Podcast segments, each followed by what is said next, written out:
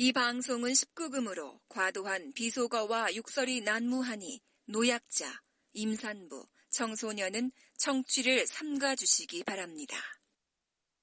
2012년 4월 22일 방송된 MBN 시사 기획 맥 20회 중 일부 내용입니다. 문!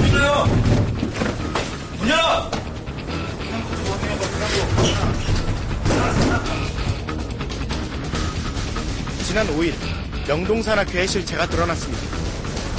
이날 15명의 일본인 관광객이 현장에서 검거됐습니다. 이들을 업소로 데려온 사람은 호객군 30명으로 구성된 명동산악회였습니다.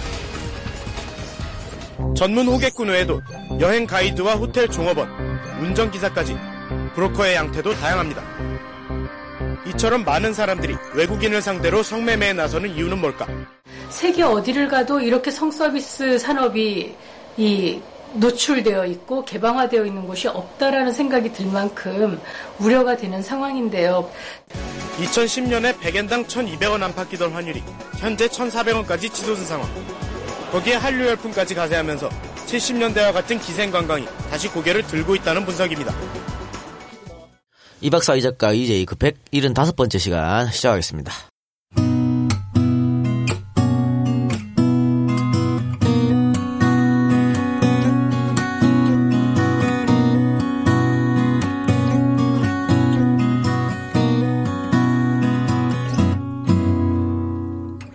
하이루 반가 반가 EJ 비공식 중고차 딜러 조광래 중고차 대표 조광래입니다.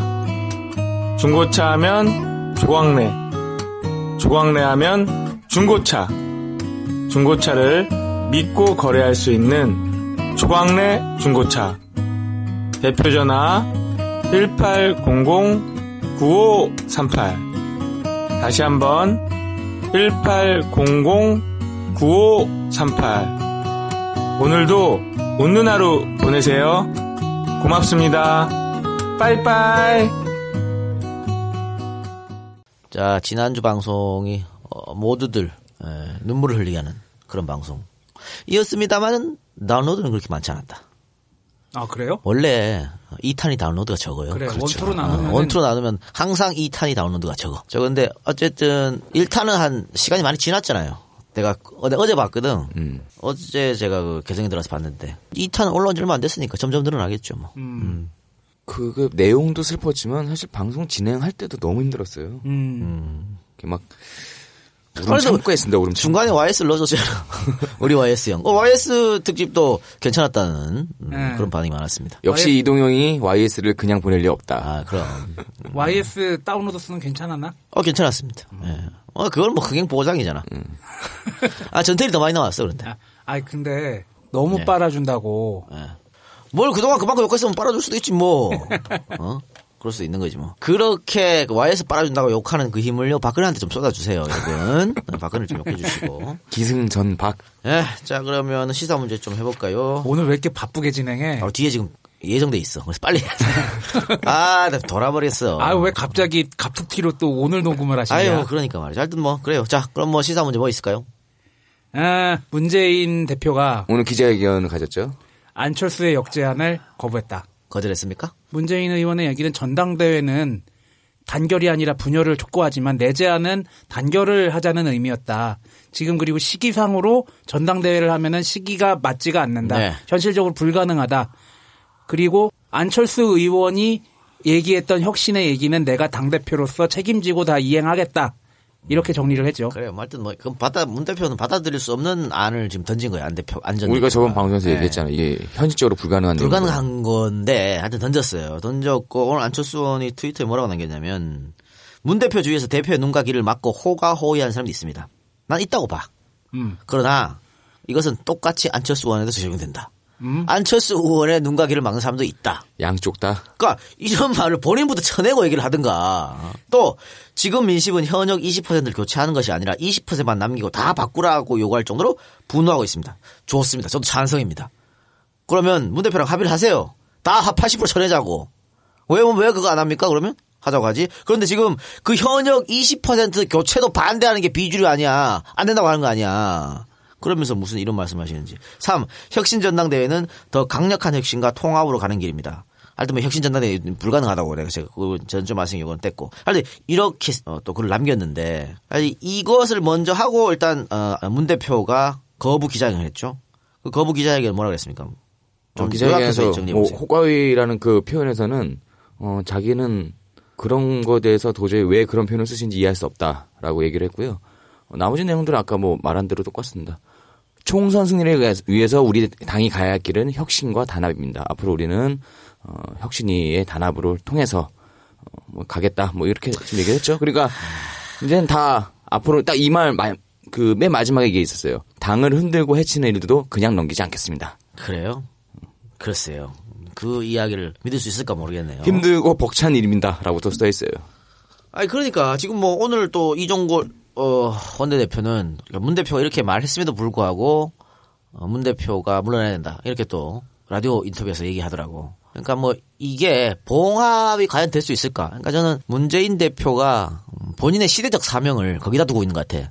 어, 이 민주 세력을 분열시키면 안 된다는 거기다 본인의 사명을 넣고 있는 것 같은데 지금 이렇게 미봉책으로 봉합해서 가면 결국은 상처는 터져요. 그게 무슨 화합이야. 그게 무슨 분열이 안 되는 거야. 결국은 터지는데. 그럼 여기서 비주류 쪽에서의 행동은 어떤 게 예상돼요? 아니, 비주는 계속 흔들지. 계속? 안 나가? 못 나가. 못 나간다니까. 하긴 기자회견에서도 그 아니, 얘기하더라고요. 못 나가요, 비주류는. 일각에서는 요번에 문재인 대표가 안철수 의원의 제안을 받아들이지 않은 게 굉장히 강력한 시사점을 가지고 있다라고 얘기하는 사람들도 있더라고요. 뭐 시사점이 뭐 이건 안 된다니. 아니, 다른 게 받아들일 수가 방법이. 없다니까. 이건 아니. 절대로 받아들일 수 없는 거예요. 그러니까 최악의 경우는 분당까지도 갈 수 있는 어. 답변이란 얘기를 하더라고요. 그런데 그런데 과연 그러면 안철수하고 이 비주류가 분당을 문 대표의 선택을 할까? 이 대답을 듣고 나서 분당을 선택할까? 못한다니까. 못해요. 나갈 수 있는 사람은 제가 지난 시간에 언급했지만 그 지금의 주류 세력들이 야 가자 해서 나가는 수밖에 없지 비주류는 절대 못 나가. 나가면 찬바람 쌩쌩 부는데 어떻게 나가? 후보 선정을 빨리 하는 건 그것도 어떨까? 방법이라고 봐. 네. 그것도 후보를 방법이라고. 빨리 선정해서 탈당 파를 빨리 걸러내는 거지. 어, 어, 그렇지. 그리고 저는 지금 1대1 싸움이 중요하잖아. 결국은 1대1 네. 구도를 만들어줘야 되는데요. 결국은 4월 전에, 총선 전에 지지고 뽑고 싹 다 1대1 돼. 그렇죠. 뭐 탈당을 다 하든 뭐 지랄을 하든 다 결국 하죠. 1대1 된다니까. 그러니까 그걸 좀 빨리 해라 그러면. 빨리 그걸 빨리 하려면 지금 정리를 빨리 해야 되는 거야. 분당을 하든 지랄을 하든 탈당을 하든. 새누리 애들은 지금 벌써 선본 다 차리고 구성해서 하고 있을 거 아니야. 그래서 문재인 대표가 오늘 기자회견 하면서 총선 체제를 빨리 가동하겠다고 얘기를 했던 네. 것 같아요. 그러니까 저는 너무 필요해 지금 야당 지지자들이 너무 필요하고 지쳤고 또 서로 서로 이제 상처 내고 스크래치 내는 것도 지쳤고 너무 힘들잖아. 그럼 이제 정치에 대해서 환멸을 또 그러니까. 느끼겠죠. 그러니까 사실 새정치 민주화 지지율 떨어지는 게 다른 게 아니야. 하도 쳐 싸워서 떨어지는 거야. 뭐 딴 게 뭐 있어. 아니 근데 나는 비주류 측에 궁금한 게 대안은 있는가 늘 질문하는 거냐 대안은 있는가 그리고 만약에 니네가 하자는 대로 해서 총선에 또 진 다음에 책임은 질 건가 뭘 책임은 그게 왜 왜 그 사람들 책임이야? 비주류가 얘기하는 거는 그냥 공천 달라는 거잖아. 문 대표 물러나고 우리가 우리한테 공천 달라는 건데 뭘 그 대안이 뭐가 필요 있어? 우리가 공천만 받아야 되지. 그래서 안 싸우기 위한 방법이 있다고 지난주 얘기했잖아요. 호남은 니네가 가져라고 하면 절 대표 흔들기 없어진다고. 딱 그거라니까. 다른 게 뭐가 있어? 대안이 뭐가 있어? 안철수가 대안인데요? 그러니까 문 대표가 지금 물러났어. 그래서 그래 좋다. 큰 결단해서 물러났다. 어. 안철수가 대표가 됐다 칩시다. 그 문 대표 지지자들 노무현. 지지자들 싹 떠나서 정의당 찍으면 정의당 찍으시 내 새정치민주화를 안 찍어준다 이렇게 된다니까요. 그치. 근데 왜 어떻게 안철수가 대안이 되나 바보 같은 생각이지. 응, 안철수 정말 정말 잘못된 판단을 하고 있다. 자기한테 분명히 기회가 오는데 그 기회를 지금 복을 차고 있다. 이렇게 말씀드릴 수밖에 어쨌든. 오늘 기자회견 했기 때문에 안철수 의원과 문재인 대표와의 이 간극은 더 벌어질 수밖에 그러니까 없겠네요. 그래서 저는 이럴 바에 너무 너무 피곤해 진짜 이럴 바에는 갈라서라 진짜 못 보겠다. 그치. 이제 아니 나 같은 사람도 이 직업이 씨발 저 맨날 정치 이야기 보는 사람도 꼴보기 싫어서 못 보겠다니까. 뭐 알아서 하겠지 뭐. 지난 시간에 잠깐 얘기했지만 포지션을 그렇게 잡은 거지 책임을 자꾸 딴 데로 넘기고 자기는 비판만 하는 입장을 자꾸 취하려고 하는 것 같아요. 그러니까 말이죠. 에이 그 얘기는 뭐또 하고 싶지도 않고. 저 다른 얘기 하세요. 음, 12월 5일에 집회가 있는데 2차 총궐기가 있는데 경찰에서 이 집회를 허가해주지 않는 초헌법적인 결단을 내렸어요. 네. 경찰이 언제부터 초헌법적 기관이 됐는지 잘 모르겠는데. 경찰은 헌법 위에 있습니다. 예. 그러니까. 근데 법원에서는 오케이를 했습니다. 예. 아, 그래서 이제 열리게 돼 있어요. 열리게 됐는데 방금 이제 법원에서 야 그렇게 하면 안 돼. 원천 봉쇄하면 안 돼. 이렇게 이 얘기를 한 거지. 그러니까 이거는 사실은 아, 헌법에 어, 똑같은 얘기 계속하지만 집회 시위 보장되고 돼 있잖아요. 돼 있죠. 그러니까 경찰이 쥐들이 무슨 법으로 이걸 막냐고. 이거 원천 봉쇄를 왜 해, 쥐들이? 아니 거기에 보니까 이번에는 청소년도 나오고 어? 대중 예술하시는 분들도 나오고 이분들이 무슨 뭐 단체가 있어 뭐가 있어. 그러니까 경찰이 갖고 온 법률은 이제 집시법이거든. 어? 집시법에서 뭐 특별한 경우 있을 때 막을 수 있다 이렇게 그걸로 했는데 이건 귀에 걸면 귀걸이, 코에 걸면 코걸이, 코걸이지. 자기들만 스스로 판단하는 거잖아. 어떻게 지들 마음대로 판단해서 이렇게 할 수 있냐고. 또 지금 어, 집회 주최 측에서 평화시위 한다고 얘기했잖아. 그치. 평화시위 한다고 얘기했고 종교계에서 우리가 중지해줄게 얘기했고 야당에서도 야당에서도 얘기- 그거 다 거절하고 지금 세 번째 거절이거든. 그런 것 1년에 다 거절을 했고 그리고 한 번, 두 번, 세 번 이거 안 된다고 집회 시위 안 된다고 얘기했어요. 이거는 정말 초헌법적인 이야기예요. 왜 경찰이 이따구 걸 갖고 오냐 말이야. 경찰이 집회를 허가해줄 권리가 없어요. 왜 그러는지 모르겠네. 그러니까 이거는 어, 경찰 뒤에 누가 있다. 경찰이 지들 마음대로 이렇게 법에 굴림할 수 없다는 거지. 경찰을 갖다가 진두지휘하거나 그, 누가 그 있- 큰 거지 뜻을 뭐. 전달할 사람은 그래서 누구야? 지들 마음대로 그 뒤에 백 믿고 지들 마음대로 하는 겁니다. 불법인데도 그러니까 아니 그니까 맨날 법 얘기하잖아. 아, 법대로 하라고. 법에 헌법에 분명히 집회는 열어줘라. 요청하면 열어줘라가 헌법에 명시돼 있는 거고 대법원 판례도 나와 있으면 대법원 판례도 그러면 법대로 열어주고 혹시라도 폭력시위가 벌어졌다. 그럼 거, 그 법대로 부분만 잡아가. 어, 그 부분만 그래. 분리시키면 되잖아. 근데 왜 니들이 씨발 무슨 그, 뭐, 그 영화 뭐야? 톰 크루즈 나오는 영화. 마이너리티 리포트. 어 마이너리티 리포트야? 니들이 우리- 우리가 다, 뭐 어? 다 예언가야? 죄인이야? 어? 응, 응. 우리가 다 범죄자야? 안 그래도 법원에서도 했던 얘기들이 다 그거더라고요. 어, 폭력 시위가 일어날 수 있다는 것도 말이 안 되고 집회로 인해서 교통체증이 일어날 수 있다는 것도 말이 안 된다. 그러니까 예상하지 마라. 내가 볼 땐 그걸로 그러니까. 봤거든요. 아, 희한한 놈들이야. 그럼에도 불구하고 12월 5일은 아마 충돌이 일어날 것으로 예상은 됩니다. 물론 저희 방송에 올라왔을 때쯤에는 이미 날짜 좀 지나긴 했겠죠. 아, 충돌 뭐 일어날 수도 있는 거지. 뭐 힘없는 사람들이 유일하게 할 수 있는 일이 그건데 뭐 야 그렇다고 우리가 외국처럼 그렇게 뭐 상가를 털거나 그러진 않잖아. 그죠? 아, 어, 법대로만 경찰이 법대로 했으면 좋겠고 어쨌든 법원에서 뭐 제대로 판단을 해줬기 때문에 12월 5일 날은 문제 없이 열릴 거라고 좀 봅니다. 그러면 그것은 그렇고요. 또 다른 거 없습니까? 이 와중에 야권에서 또 몇몇 의원들이 헛발질을 한 게 자꾸 밝혀져 가지고 네. 뭐 신기남 의원 자식들 뭐 로스쿨 관련된 것부터 비롯해 가지고 노영민 의원도 또 하나 했더만. 서점을 왜 거기다 여셔 가지고 아유, 전 그래서 문 대표가 이 사람들 다 불출마 선언 받았으면 좋겠어. 음. 아예 깔끔하게. 음. 어쨌든 신기남 노영민 다 그러니까 노영민은 뭐 친노라고 완전 지켜버린 사람이고 뭐 신기남도 범친노라고 얘기하잖아. 그러니까 불출마 선언 받고 나중에 또 한 자리 챙겨주면 돼. 당신들 사고 쳤으니까 물러나라. 그래야 문재인도 할 말이 있을 거 아니에요. 그치 나중에 비주류에 할 말이 있잖아. 어, 다른데 어 뭐 지자체나 이런 데로 어. 갈 수도 있는 거고요. 그러니까 그래서 좀 얘기를 해서 이번에 좀 용퇴를 해달라라고 음. 하는 게 좀 옳다고 봐요. 그래야 이제 우리도 하나 또 내줬어. 자 그러니까 깔끔하게 지금 가자. 노영민 이 신기남 문제 때문에 조선일보에서도 존나 까잖아. 이걸 또 문재인이랑 엮어서 존나 깐다고. 어? 측근 비리처럼. 그렇지.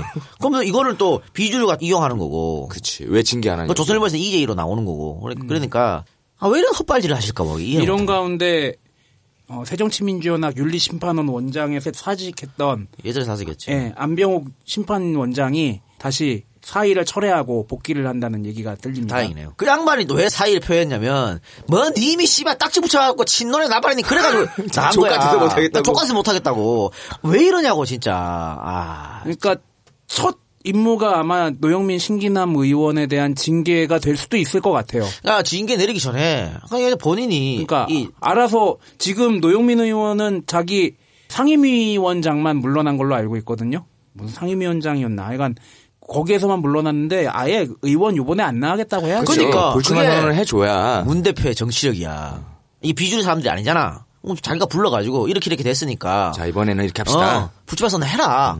그 다음에, 뭐, 그거야, 뭐, 다음 거는 아- 알아서 하시고.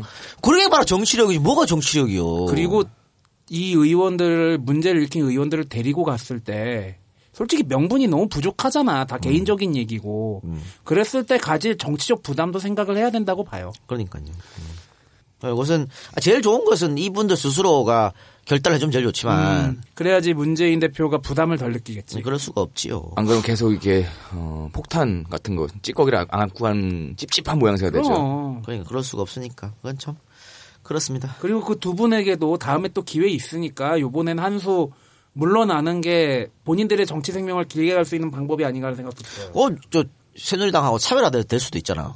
그지. 저기는 뭐 개코 무슨 성폭행 이런 것도 있는데도 뭐 아무렇지 않게 그러고 얘기하고 있는데 그럼 우리는 이런 거 어? 사실 그 법적으로 문제 없는 거 아니야? 그렇지. 뭐 요런 거 가지고 도덕적으로 문제가 있으니까 어 불출하겠다 하면 얼마나 깔끔하고 좋아요. 저쪽 당 대표께서는 2013년인가 2년에는 저기 여기자도 성추행한 적이 있었어요. 아니 그리고 저쪽 당은 아까 경찰들 집회 불허한 얘기도 나왔지만 MB 때하고 지금 전에 경찰청장 했던 사람들이 하나씩 하나씩 공천을 받는 분위기더구만. 그렇죠. 네.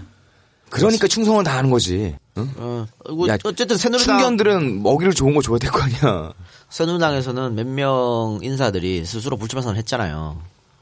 아, 근데 이 새정치민주연합에서 없으니까 김성건 의원 한 명 하셨지. 네, 네. 네. 그러니까 이런 게 좀 필요하다라고 저는 생각되고. 자, 그러면은 어, 본 방송 들어가기 전에요. 공지사항. 공지사항 좀 알려드리겠습니다. 12월 10일 목요일이죠? 맞습니까? 네, 12월 목요일 네, 맞습니다. 예, 12월 10일 목요일 날 원래 EJ 녹음이지 않습니까? 네. 근데 EJ 녹음은 다음 날인 12월 11일 금요일 날 하기로 하고요. 네. 12월 10일 목요일 날은 그 시민의 날개 쇼케이스 행사 합니다. 여기에 우리가 참여하기로 했습니다. 참여를 안 할 수가 없는 게 팟캐스트 제작진들이 거의 다 참석한다고 해서 EJ가 참석 안 하면은 팟캐스트 최고 방송인데 안 하면은 모양새가 빠진다. 누가 그래? 뭐 성근 형이 그래서 음, 출연 지금 예정으로는 뭐 주진우 기자 또 김호준 총수 또 김용민 돼지. 어, 김대지 새가 날아든다 네. 또 망치 부인 네. 또 우리 EJ하고 쌍기 형도 나오시고요. 신 넘버 3는 왜 불렀나? 에이씨 태우 형도 나오죠. 신 넘버 3 이렇게 이렇게 이제 불렀는 것 같아요.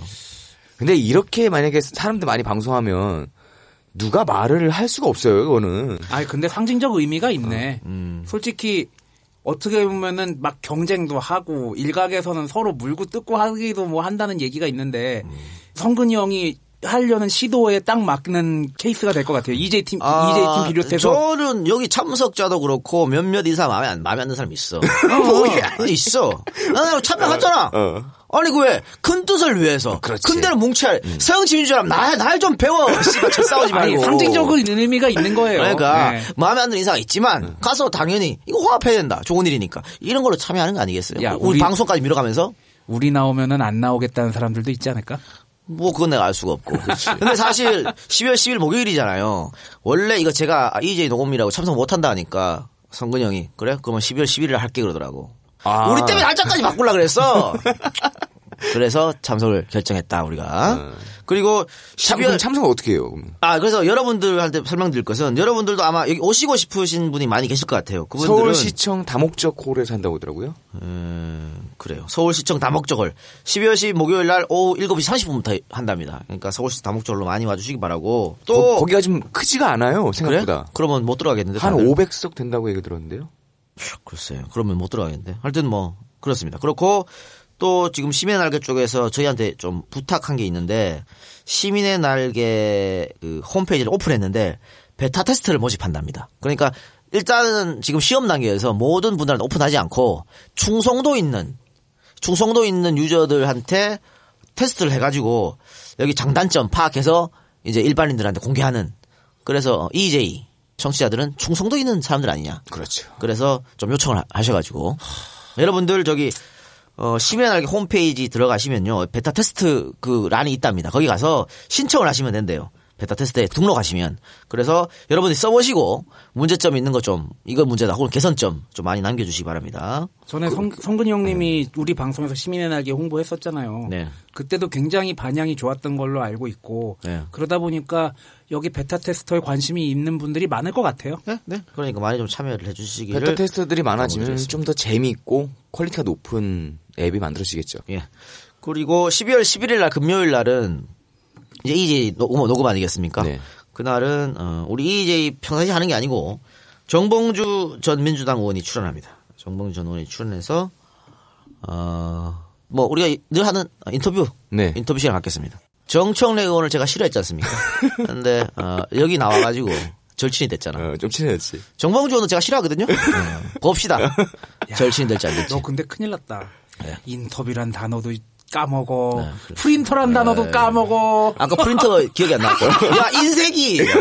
아, 근데 죽겠습니다. 뭐, 이렇게 살아야지. 뭐, 안 떠오르는데 어떡합니까, 단어. 사람 이름도 안 떠오르고, 그 평상시 단어도 안 떠오르고, 큰일 났습니다.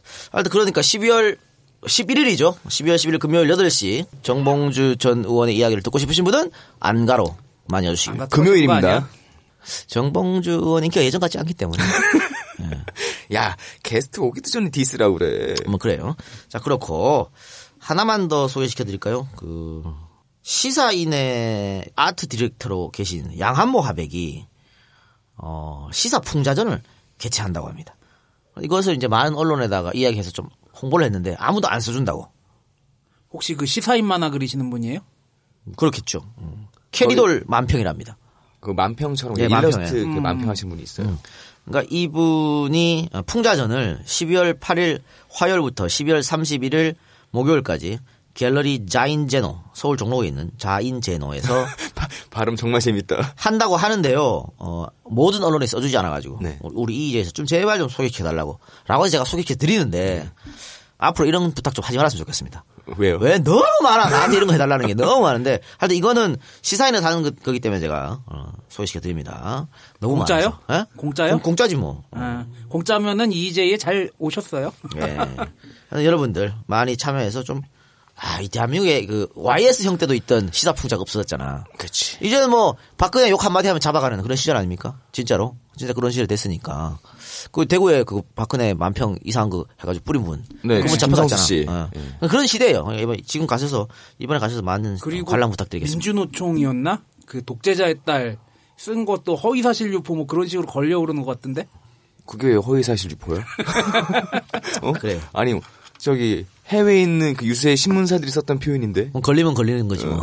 그렇습니다. 자 그러면 어, 공지사항도 다 말씀해 드렸고 그러면 전화 말씀 듣고 본격적 방송 들어가도록 하겠습니다. 우리는 생각했습니다. 실외는 가까운 곳에 있다고.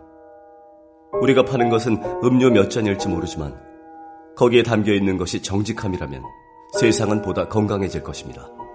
그래서 아낌없이 담았습니다. 평산네이처 아로니아 친.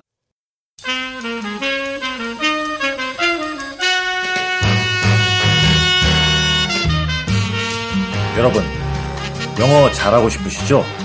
영어를 잘해서 경쟁력을 갖추고 싶으시죠?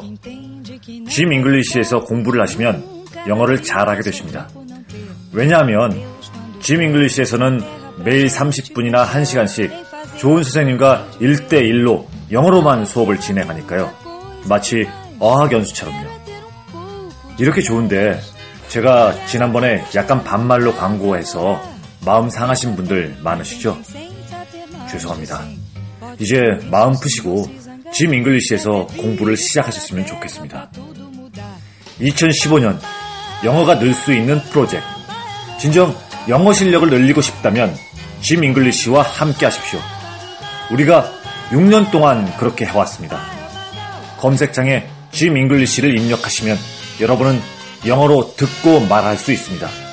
초등학생부터 연세 높은 어르신까지 누구나 공부하실 수 있습니다. 고맙습니다.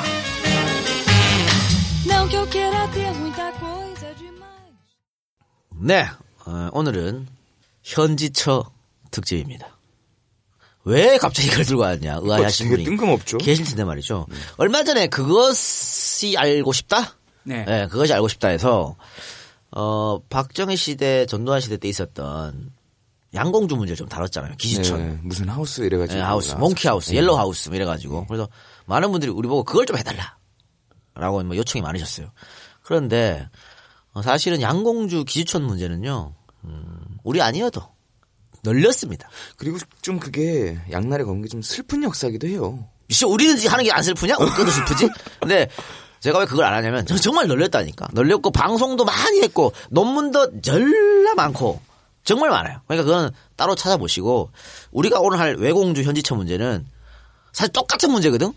똑같이 슬픈 문제고 어 정말 심각한 문제인데 상대적으로 양공주 기지촌 문제보다 덜 다뤄졌다. 음. 그래서 오늘은 우리가 외공주 현지처 문제를 어, 다루겠다 이런 말씀을 드리겠습니다.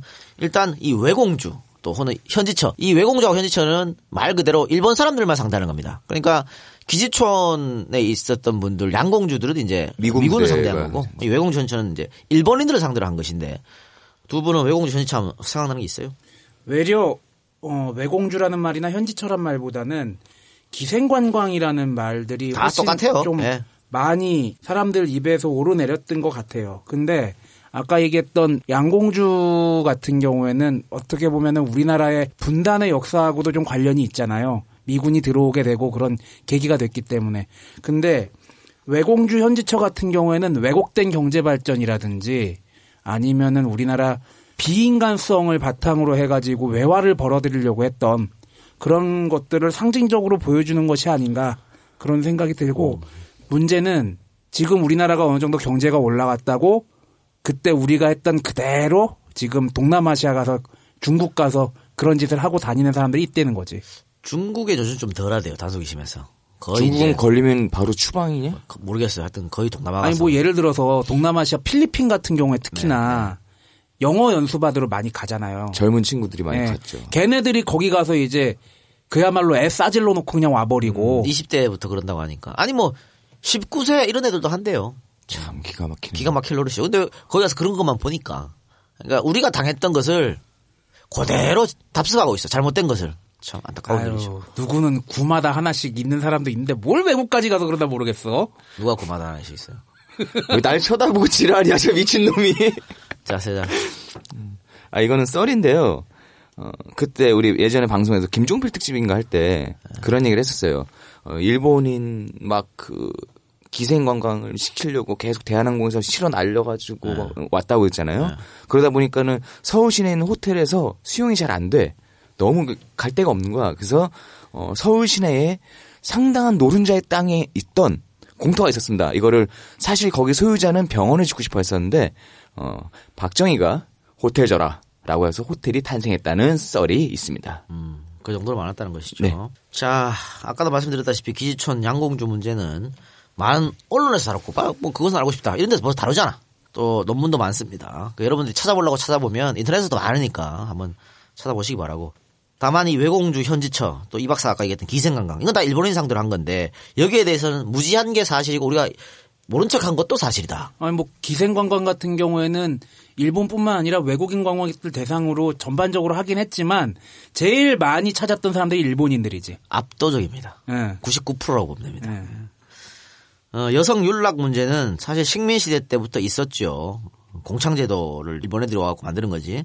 그러니까 식민 시대에 상대가 일본인이었고 미 군정 시대에는 상대가 미군으로 바뀌었을 뿐입니다. 이게 박정희 시대 와서는 주한 미군으로 바뀐 거지.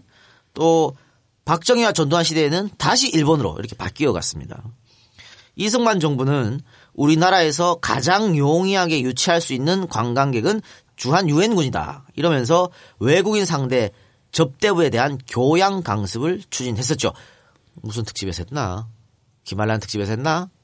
Maybe. 모윤숙 특집에서 했나? 그 비슷한 뭐 했었잖아요. 하여간 쌍용과 관련된. 예, 그래 그래서 낙랑 클럽 예. 고급 호스테스 예. 이승만이 만드는 거 아니야? 예. 그겁니다. 예. 그래서 교양 강습 추진했을 정도였고 박정희는 1961년 쿠데타 이후에 윤락행위 등 방지법을 제정합니다. 어, 아, 법을 제정을 했어요? 못하도록. 네. 그런데 이면에서는 전국에 104개 지역에 매매춘 특별구역을 지정합니다. 여기서는 할 수 있다. 누구를 상대로? 외국인을 상대로. 아니 헌법으로는 집회가 신고제인데 경찰이 집회 허가해 주는 거랑 뭔 차이가 있어? 그렇습니다. 그렇습니다. 그러면서 이제 매출을 눈 감아줬죠. 그러면서 이제 여가패. 보통 지방 가면 여가패 다 있잖아. 네. 어, 그렇게 생겨난 거예요. 요즘은 많이 없어지지 않았어요? 많이 없어졌죠. 네. 그게 이제 성매매 특별법 때문에 그런 거지. 음. 근데 성, 아, 이따가 그건 뭐 뒤에서 우리가 얘기하겠지만 성매매 특별법. 성공한 법이라고 봅니까? 실패한 법이에요. 네. 그 풍선 효과가 발생했죠. 아이고, 엄청나게 아, 발생했고. 예를 들어서 어. 원주역 앞에도 매매춘 하는 곳이 있었는데 거기가 없어지니까 맥양집이 생기더라고. 네. 앞에 쫙. 아, 실패했고 또 이거 김강자가 완전히 하, 설치면서 만드는 거 아니야. 네. 근데 김강자 요즘 바뀌었어. 뭐라고? 180도 바뀌었어. 자기가 그때 잘못 생각했다고. 그래. 차라리 그게 낫다. 잘못 생각했다고 잘못 판단했다 인정하는 게 맞지. 김강자의 제일 큰 판단 미스가 뭐였냐면 당시 성매매 특별법 만들 때이 율락 여성들, 이 율락 여성들이 일방적 피해자라고 본 거야. 포주 하기 싫은데 포주한테 억지로 끌려가 가지고 그러니까 뭐 인신매매로 끌려오고 그리고 고리 대금업에 쌓이고 아? 저 예전 80년대 영화에 나오는 스토리 그렇지. 아니야. 김강자는 그렇게 생각한 거야. 어. 왜? 자발적인 매출은 없을 것이다. 그렇지. 이 공부를 이 책상 앞에서만 했거든. 현실에 나와서 공부를 한 적이 없기 때문에. 요즘 그 맨날 막 그런 드라마 옛날 뭐 영화 보면 그런 거 있잖아. 뭐 거기 있는 아가씨들을 저기 어? 데리고 나와 몰래 데리고 나오면 뒤에서 깡패가 쫓아오고 막. 어? 어. 그러니까 그래서 그 율락 여성들이 나와갖고 그 마스크 쓰고 대마고 한 거 아니에요. 예. 그리고 당시로서는 아, 지금도 그렇지만 율락 여성들이 뭐 자기 목소리를 내는 것을 받아주지를 않았어. 에이 저 창녀 같은 것들이 말이야. 이러면서 무시해버렸다고. 그렇기 때문에 그 사람들이 요구하는 게 전혀 들어주지 않았지. 뭐 인권적인 개념에서도 그럼 적용이 안 그래서 결국은 그 사람들이 풍선역으로 다 외국으로 나가 나가고 그래 된 거 아니야. 아니, 그리고 또 예. 그렇 그렇다고 해서 대한민국은 그러면은 이 성매매가 금지됐냐? 아니거든. 유사 성행이 나왔죠. 또 또 또 다른 곳으로 풀사롱이니 룸사롱이 또 변종업체가 생겼죠. 오피스텔이니 아, 암만이 무슨 키스방이니 왜 이렇게 잘 알아? 논문을 써야겠어. 어. 그러니까. 아니 지나가다 보이는 게 그거 아니야. 그러니까. 아니 예. 그리고 심지어는 요새 어때요? 매매춘은 아니지만 뭐야 템프로니 그런 데를 연예인 데뷔의 기회로 삼는 사람들도 있잖아. 심지어는 있어요. 예, 있- 있습니다. 그래서 실제로 데뷔한 분도 있고. 템플 어디? 놀- 놀이터? 템플 어디?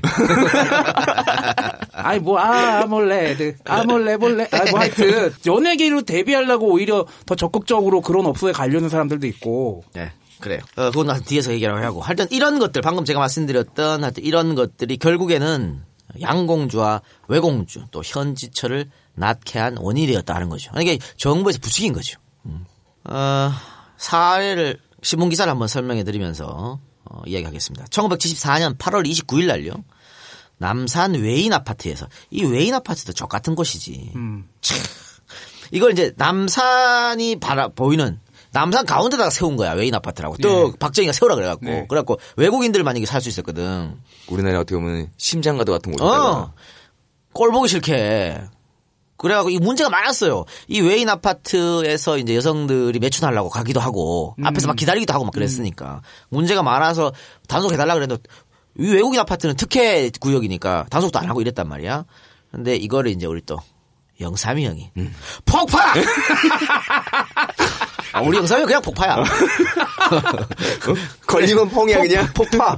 예, 계속 전두환 정부까지 계속 이거 없애달라고 요구했는데 안 됐거든. 용삼이 형이 가서 폭파해갖고 두구동이 그냥 싹 내려앉았잖아. 그래 지금 남산이 쫙 다 보이는 거 아니에요. 그렇죠. 아이. 아니 근데 그래도 남산 주변에 아직도 레지던스라고 그러나 음. 외국인들이 많이 머물 수 있는 외국인들을 주로 고객으로 하는 그런 호텔 비슷한 업소들이 업소가 아니지 그런 주거 형태들이 굉장히 아직 많이 남아 있더라고요. 그래서 그것도 다 없애야 얘기가 있죠. 예.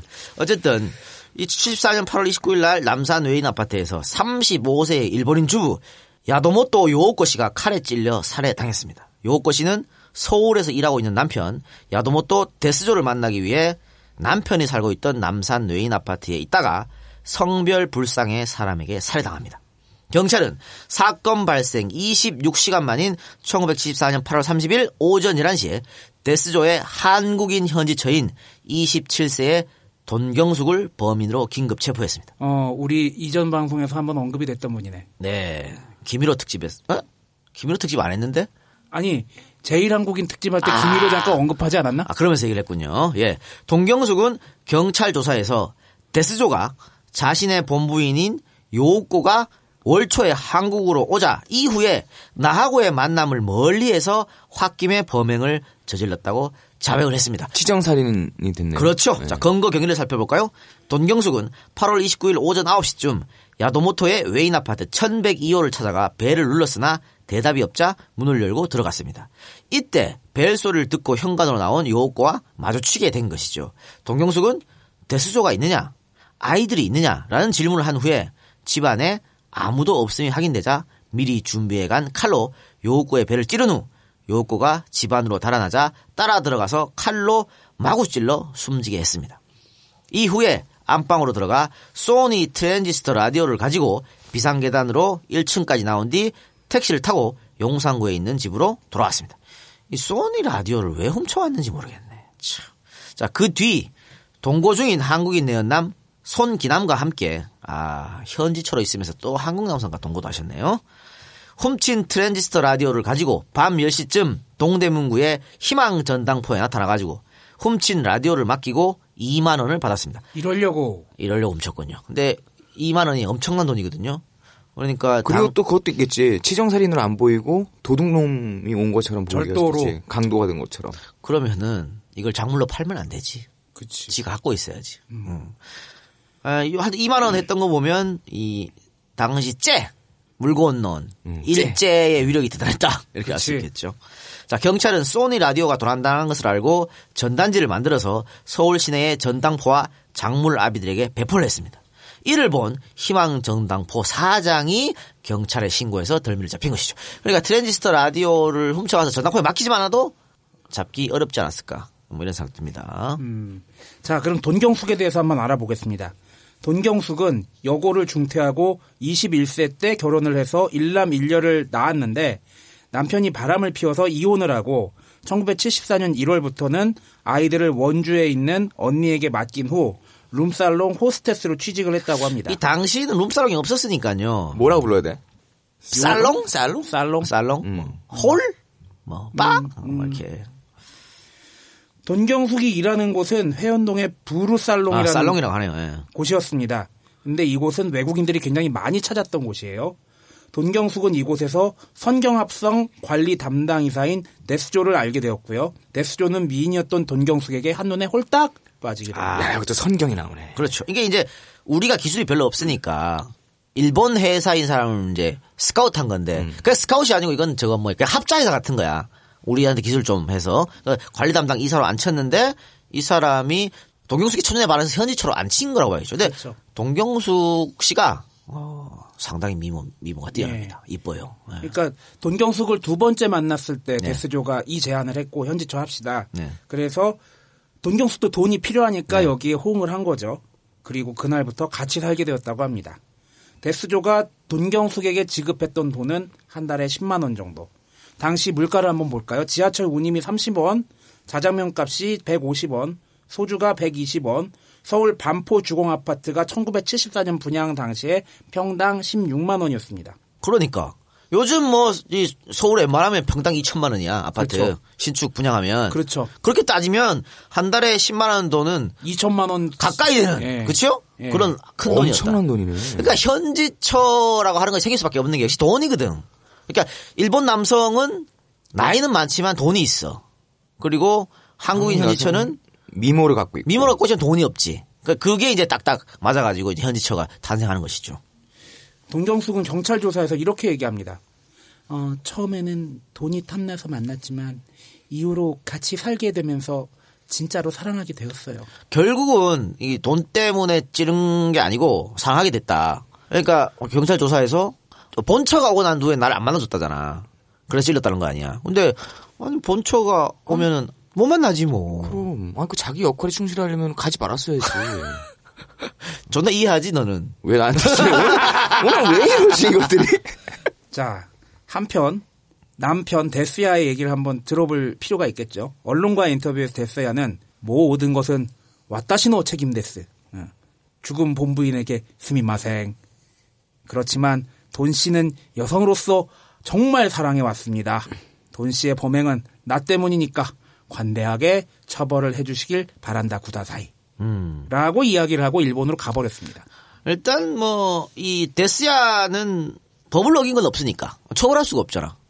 거기다 일본 사람이잖아. 그러니까 처벌할 수가 없고 그 이제 일본으로 간 것은요 본사에서 야 사국 서스가 들어와. 들어와라고 했어요. 그래서 들어갔다. 이 문제네. 네. 이 부분이 문제예요. 어, 여성으로서 사랑해 왔다. 음. 아니 본부인이 있는데 여성을 사랑해 왔다. 그러니까 사고가 나는 거지. 사고가 나지. 사고 나지. 새끼야 사고 나지. 그러니까 사고가 나지 이 새끼야. 근데 오늘 방송 못하고 왔다 이랬겠다. 이거는 어 사실 요 요걸 제가 왜 소개해 드렸냐면요. 이런 일들이 졸라 많았다고 하는 거예요. 어, 이런 저도 예가 이런 일들이 비일비재했다. 아이고 그럼 뭐 같이 투신하고 뛰어내리고 아이고, 많아. 아니, 기사 몇 개 검색해 보니까 네. 금방 나오더라고 신문 옛날 신문에 그리고요 이런 것도 있어서 이 현지처 해라. 그리고 여대생하고 이제 관계가 된 거야. 여대생 현지처를 했는데 돈을 주다가 이 남자가 돈 주기는 게 아까워. 지금까지 줬는 것도 아깝고. 그래가지고 여대생이었으니까 학교로 찾아갑니다. 일본 일본 새끼가. 너 내가 준 돈 토해내지 않으면 공개해버릴 학교에, 학교에 거야. 공개하겠다. 어. 이런 협박 사건도 있었어요. 야, 거기서 여기 걸 역공사를 치나. 그러니까 존나게 많았어요. 아 이게 그리고 한 7, 8년 전까지만 해도 지- 요새는 이런 기사가 잘 안 보이는데 7, 8년 전에도 이런 일이 굉장히 많았더라고. 많았다니까. 이게 르뽀 기사 당시로 특히 서울 마산 엄청 많았대. 왜 또 마산이 나올지 모르겠습니다. 하여튼 일본하고 가깝고 수출 자유고요. 어 공단이 많고 이래서 그랬던 것 같아요. 그건 그런 사례는 몇 개 더 있는데 뒤에서 소개하기로 하고요. 여기서 잠깐 아까 언급했던 동경숙 이분이 우- 우리 방송 잠깐 언급됐는데 돈경숙입니다. 동경숙이 네, 아니고. 돈경숙 예. 네. 성이 돈 씨야. 돈 씨에 대해서 한번 설명해 드리겠습니다. 이분이 이제 검찰에서 사형을 구형받고요. 법원에서 이제 무기징역을 결국은 마지막에 받았습니다. 수감 중에 있다가 김해 전쟁 김일호하고 인연을 맺게 되는데 김일호도 그쪽에서 무기징역이었었거든요. 그러니까 같은 무기징역의 처지 또 김일호도 일본인을 죽였잖아. 그렇죠. 동경숙도 일본인을 죽였잖아.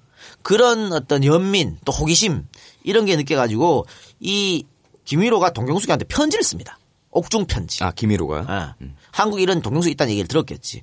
편지를 써서 두 사람이 편지를 주고받다가 81년에 정식으로 혼인신고하고 옥중 결혼을 하게 돼. 얼굴도 한번 못 봤는데 옥중 결혼했다라고 하는 거죠. 그리고 동경숙은 무기징역에서 감형돼 갖고 90년에 석방되거든요. 얼마 안 살았네. 10, 한 10, 한 6년 살았네. 예. 그리고 한국과 일본을 오가면서 김일호를 옥바라지를 했어. 그럼 여기까지 보면 아름다운 아름다운 스토리인데? 사랑이죠. 근데 김일호 씨가 당시에 그 김일호 씨 구명 운동을 한국에서 엄청나게 펼쳤잖아요. 그래서 당시 돈으로 3억이라는 돈을 김일호가 갖고 있었거든. 어휴. 이 돈을 돈경숙이 들고 튀었습니다. 아, 아름다울 수 있는 스토리가 아이, 튀었어. 3억으로 날아갔다. 야. 3억으로 튀었어. 3억 들고 튀어가지고 한국에 와가지고 식당 찜질방을 했는데 망했다라고 하는 거죠. 그러니까 당시 김일호로서는 돌아버리지. 그지. 그동안 모아놨던 3억은. 사랑도 날라가고 돈도 날라가고 날라가고 돈도 날라가고 또 어떻게 해? 감옥에서 쫓아가 죽일 수도 없고 깝깝하지. 어이 세작. 당신이라면은 한 내수 중에 300억이 있을 수 있어. 어. 그럼 튀어 안 튀어? 어떤 상황에서? 그러니까 김일호 씨와 같은 돈경숙이라고 칩시다. 음, 내가 어, 한 30억, 300억 있다 쳐. 너무 편차가 큰가? 너무 큰데? 어, 30억 합시다. 30억. 30억. 어떻게 물가 하겠어? 기준으로 30억 되겠네. 예, 어떻게 하겠어? 아, 나는 원래 큰 돈을 갖고 살아본 적이 없어가지고 차라리 낭만을 택하지. 아, 세상 낭만 될것 같아. 아니, 그리고 얘는 감옥에 있잖아. 어. 나 혼자 쓰면 되지, 뭐, 그냥. 음. 아니, 나, 무기징에 언제 나올지도 모르는 나 혼자 쓰면 그치. 되지. 옥바라지 일주일에 한 번씩 가고. 음. 굳이 튈 필요가 있을까. 근데, 아, 이런 생각, 동경수도 이런 생각했겠지. 일본의 무기징에 어차피 못 나온다. 못 나올 것이다. 뭐, 어. 그런 생각을 할 수도 있었겠죠. 그런데 문제는 김일호가 석방됐다고 하는 거지. 아하. 그러니까 한국 정부 당시에 뭐 김대중, 김영삼 이렇게 삼중 스님이 다 탄원서 막 받아오고 막 그랬거든. 그리고 또 살려야 된다 김일호를 한국으로 데리고 가야 된다 이런 여론이 굉장히 많았어요. 그래서 많은 사람들의 노력으로 결국 김일호가 추방이에요 추방. 네. 일본에서 추방됩니다. 그때 또 야구자들이 김일호 뭐 한국을 보내면 죽인다 그러고 뭐 공항에서 죽여버리겠다 그러고 막 하여튼 난리를 났었는데 왜냐하면 김일호가 야구자들 둘을 죽였거든. 그렇죠. 음, 그래서 하여튼 그렇게 해가지고 이 김일호 씨가 99년인가 하여튼 뭐 2000년인가 기억은 안 나는데 한국으로 돌아와요.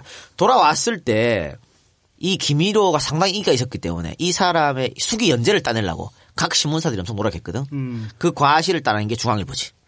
중앙일보는 홍석현까지 나서가지고 아, 많은 까내를 안겼겠지요. 음, 뭐 정몽주는 아파트도 한 채 내놓고 아. 정몽주는 어, 해서 아파트까지 한 채 줬습니다. 자, 삶이 풍족해졌지 않습니까? 네. 당시 신문 기사도 나와. 김일호 씨는 어, 여생을 걱정할 필요가 없다. 돈을 하도 많이 받아가지고. 화려한 컴백을 하시고 네. 그런 일- 모양새가 됐죠. 자, 그러면 뭐가 생각나? 내 돈 갖고 튄 년. 그게 아니지 개새끼야. 그럼 뭐? 내가 사랑했던 연인. 아. 내 돈 갖고 친년 잡아 이게 아니고. 어. 그래도 내가 사랑했던 연인. 그래, 3억, 낭만이- 3억 정도야 뭐. 어. 내가 뭐 지금 돈 많이 벌었는데. 그래가지고 동경숙을 다시 찾아. 아하. 내가 용서해줄게. 모든 거를 돌아와라. 어? 이렇게. 아니 근데 한 번 도망갔는데 그거 다시 찾나? 그게 이제 사랑인 거지 사랑이야. 뭐. 그래서 찾았습니다. 찾았습니다만 예, 우리가 쌍년 특집에서 한번 한 것 같은데요. 한 번 쌍년은 영원한 쌍년이다. 사람 쉽게 안 쉽게 안 바뀌니까. 변한다. 한 번 변절자 영원한 변절자다. 어, 돈경숙 씨가 말이죠. 김일호가 자고 있는 사이에 현금과 기금속 등 5천만 원 상당의 금품을 들고 다시 또 튀어! 다시 튀었어요. 이제는 못 참지. 이제 못 참잖아. 못 참지. 못 참아서 절도죄로 고발했습니다. 동경숙을. 고발했는데 이 두 사람이 부부잖아. 혼인신고를 해버렸잖아. 했잖아. 부부 사이는 절도죄가 성립이 성립이 안 돼. 안 됩니다. 야 그럼 얼마나 빡칠겨. 그래서 어쩔 수가 없었지. 근데 동경수 씨가 다른 걸로 이, 이 사건 말고 다른 걸로 또 사기쳐서 결국은 잡혀갔어요. 음. 어. 수배 지명수배 당하겠다가 잡혀갔고 사실 이 김일호 씨 이야기도 그 이 뒤에 또 재밌는 게 많아. 김일호 씨도 또 뒤에 다른 여자랑 만나가지고 예, 그 남편 예. 칼, 뭐 칼로 찌르고 뭐 이런 사건 이 있었어요. 많았어요. 그 영화 얘기 마- 보다 더 재밌는 얘기들이 더 그럼 있겠죠. 그러니까 삼중수님이 나중에 후회했다니까. 내가 괜히 이 사람을 구, 명을 음. 근데 당시 제일 교포들이 김일호가 영웅이 아니다. 양아치다 그랬거든. 근데 근데 믿었지. 어, 우리는 그걸 영웅으로 생각한 거지. 뭐 아니나 다를까 김해 전쟁 주연한 사람도 뭐 그래요. 기타노 다케시? 그렇다 칩시다. 예. 그 기타노 다케시도 주연을 했었고 한국판에서는 이제 네, 나 한국판 얘기하는 한국판 거예요. 얘기야. 예. 음. 어. 찍지 마 씨발 이, 사람, 이 사람이 예. 주연을 예. 했죠. 네, 그, 네. 뭐 그런 말 있잖아. 어, 가수는 자기가 부른 노래 따라가고, 연기자는 자기가 한 역할에 따라간다. 그래서 그런 행동을 하시지 않았나 생각. 또 듭니다. 네.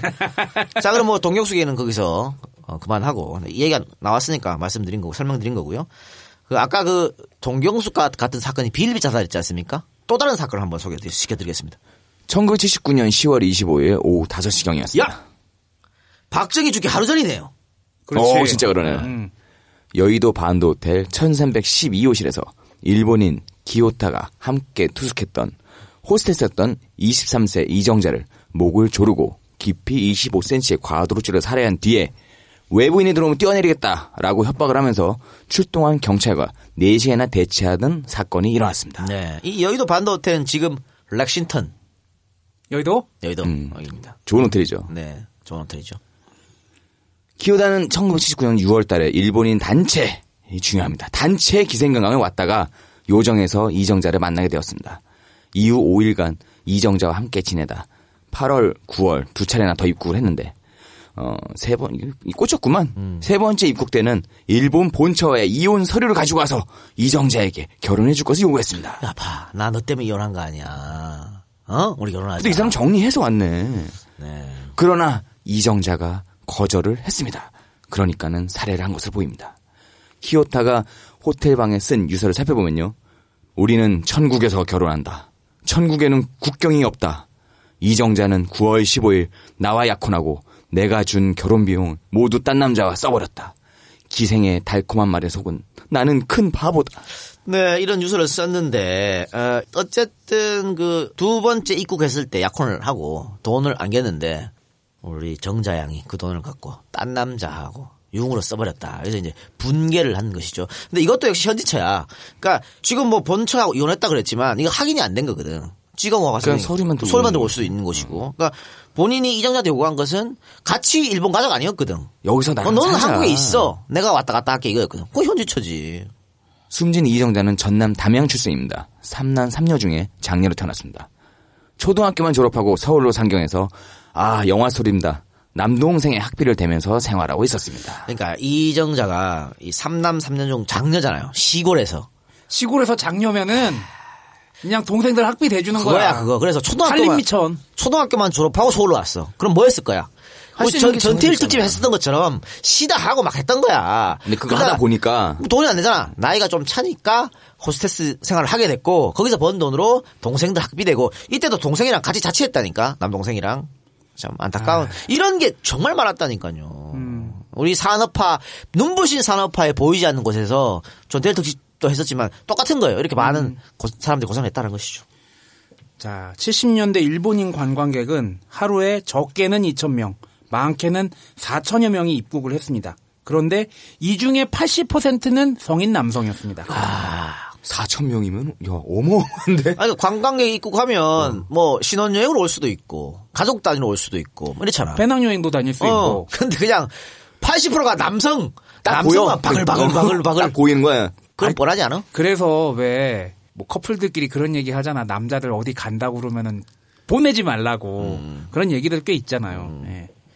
자, 왜 남자들만 80%를 차지했을까? 결국엔 뭐 기생관광하러 온 거죠. 네. 정부는 기생 파티에 동원된 아가씨들의 자유로운 호텔 출입을 위해서 서울에서만 2,000장의 관광 종사원증을 발행했을 정도라고 합니다. 이게 뭐냐면요. 기생들이 너무 많아가지고 이 일본인 기생관광이라는 게 저녁 먹고 호텔로 가는 거잖아. 그렇죠. 근데 이 이런 여자들이 너무 호텔에서 왔다 갔다 하니까 호텔에서 여성들을 금지시켜 버렸어요. 음. 이런 여성들을. 그래서 정부에서 야 씨발 그러면 안 되지 하면서 공식적으로 왔다 갔다 할 수 있게 이거를 정부에서 발행해 준 거야. 이 증을 이것만 들고 있으면 호텔 마음대로 패스할 수 있는 거지. 어, 이거- 이걸 어떻게 끊어 읽어야 될지 모르겠네. 관광 종사원증 아니면 관광종 사원증 어떻게 읽어야 될지 모르겠는데 어, 이런 현지처 기생관광 문제는 일본까지 전해져서 르포 고발 기사는 물론이고 여성 단체에서 한국 관광 반대한다라는 항의 집회까지 했을 정도라고 합니다. 창피하죠. 이거 그대로 뒤집으면 우리나라하고 필리핀하고 스토리하고 지금 뭐가 달라? 어, 다를 바 없어요. 음. 심지어는 타임지에 1974년 5월 28일자 기사에서 팀에 예, 어. 팀에 예. 어, 이슬이 생각나네. 아 이슬이 생각이 나네. 기생관광에 대한 특집 기사라는 보도가 있었습니다. 타임즈에서 야 한국에 일본인 관광객이 늘어나면서 기생들이 가장 호황을 누리고 있으며 주한 US 아미들은 일본인들이 너무 많은 한국 여자들을 다 차지해서 내가 퍽이돌아 이렇게 얘기를 했다고 전해져요. 이렇게 썼다고 합니다. 주한 미군도 미친놈이구만. 다 내 여잔데! 같이 매기는구만 이거 진짜. 어. 야 일본 애들이 한국에서 너무 많이 가잖아. 이거, 아유 참 1900 씁쓸하네요. 1972년 일본 교통공사의 안내서에는 버젓이 한국은 인간이 가질 수 있는 모든 욕망을 채울 수 있는 나라.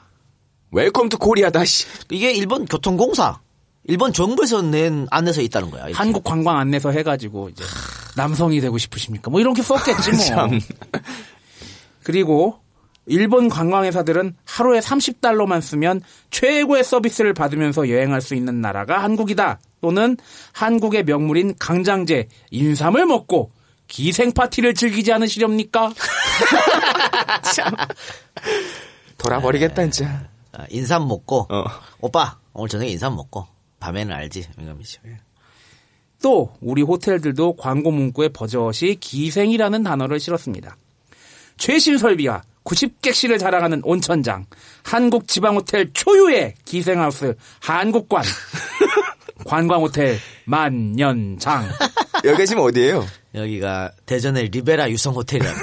아 또 유성이 관광 특구 엄청나게 한때 장난 아니었잖아. 그러니까 사실은 제가 아까 기생관광 거의 서울 이제 부산 마산 많이 간다 했잖아요. 어 그런데 이 가운데 지방에서는 유일하게 대전으로 엄청 갔다 그래. 특히 유성. 일본인도 온천 좋아하잖아. 음. 온천 좋아하지. 아, 그러니까 지금 유성 가도 어, 사방팔방 전부 온천 호텔이거든. 그리고 유성 가니까는 진짜 이 말 보고 나서 더 생각난 건데 옛날 호텔들이나 이런데 일본어로 된 다. 있어요. 거의가 일본 선, 선인을 맞이하기 네. 우후죽순으로 생겨난 거야. 음. 실제로 일본 남성들의 평가도 좋았습니다.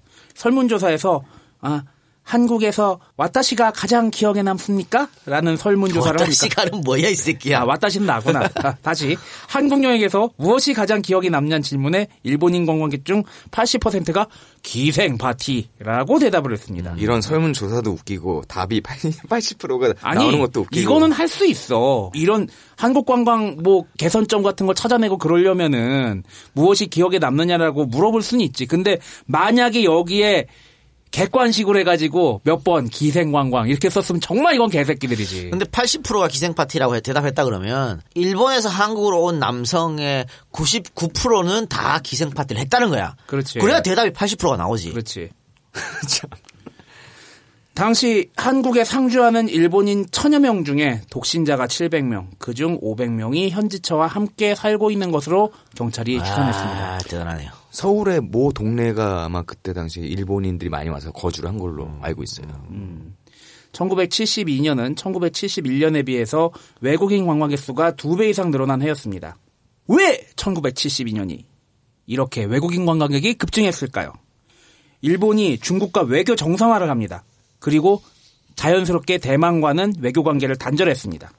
당시에 대만은 일본인들에게는 주요한 섹스 관광지였거든요. 근데 대만하고 일본하고 외교 관계가 단절이 되면서 일본인들이 섹스 관광을 할 데가 없는 거야. 그래서 원래 섹스 관광이었던 대만을 한국으로 바꿔버린 거지. 그러니까 시장이 통합된 거네. 통합이 된 게 아니라 시장이 바뀐 거지. 이전이 된 거죠. 예. 일본인 관광객은 1965년 아 저기 이 얘기한 김에 왜 예를 들어서 중국이 한때 KTV 그런 거 되게 엄청 많고 뭐, 뭐 관광하러 우리나라 사람들 많이 갔는데 강력하게 단속해가지고 지금 어디로 옮겼는지 잘 모르겠네. 예. 어떻게 그렇게 잘 알아요? 얘기만 들었어요. 아, 안 가봤어요?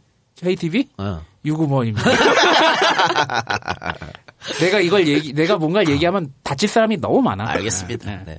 일본인 관광객은 1965년 한일협정 이후에 늘어나기 시작했는데 일본과 중국이 외교 정상화를 하면서 그 수가 폭발적으로 증가한 것이죠. 그렇습니다. 자, 유신 직후로 볼까요? 유신 직후 한국 정부는 관광진흥 정책에 입각해서 관광진흥법에 근거를 두었던 국제관광협회에 과를 하나 설치합니다. 특수과. 이름하여 요정과입니다. 야, 이 개! 정부 공식과야! 요정과!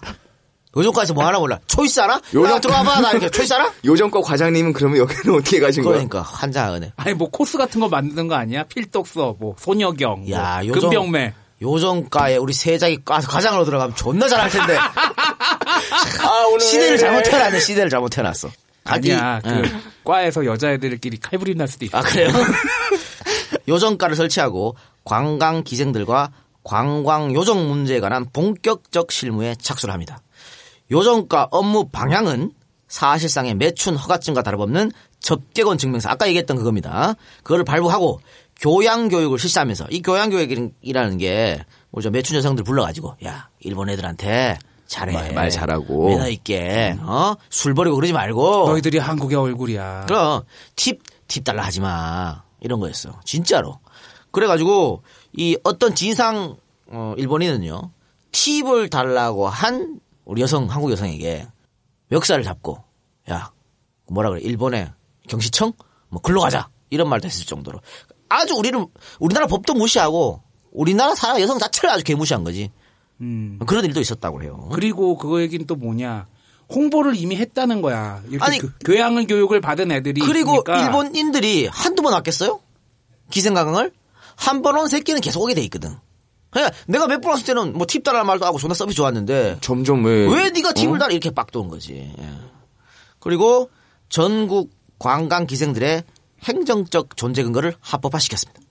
이 접객원 증명서를 발부받기 위해서는 주민등록 등본과 신원 보증서까지 필요했다고 합니다. 참나. 에휴. 관광객을 실은 버스가 요정에서 떠나면 그날 밤 동층기로 되어 있는 아가씨들은 영업용 자가용 차나 콜택시에 4명씩 타고 뒤따른다. 호텔에 도착한 아가씨들은 자신들의 파트너가 묵고 있는 방을 찾을 때 곤란에 처하기도 한다. 호텔 측이 이런저런 이유로 기생 아가씨들의 출입을 막는 일이 흔하다. 여기에서 호텔 통과증이다. 외국인에게 몸을 팔아도 법에 안 걸리는 허가증이 될 수 있는 접객원 증명서가 필요하다.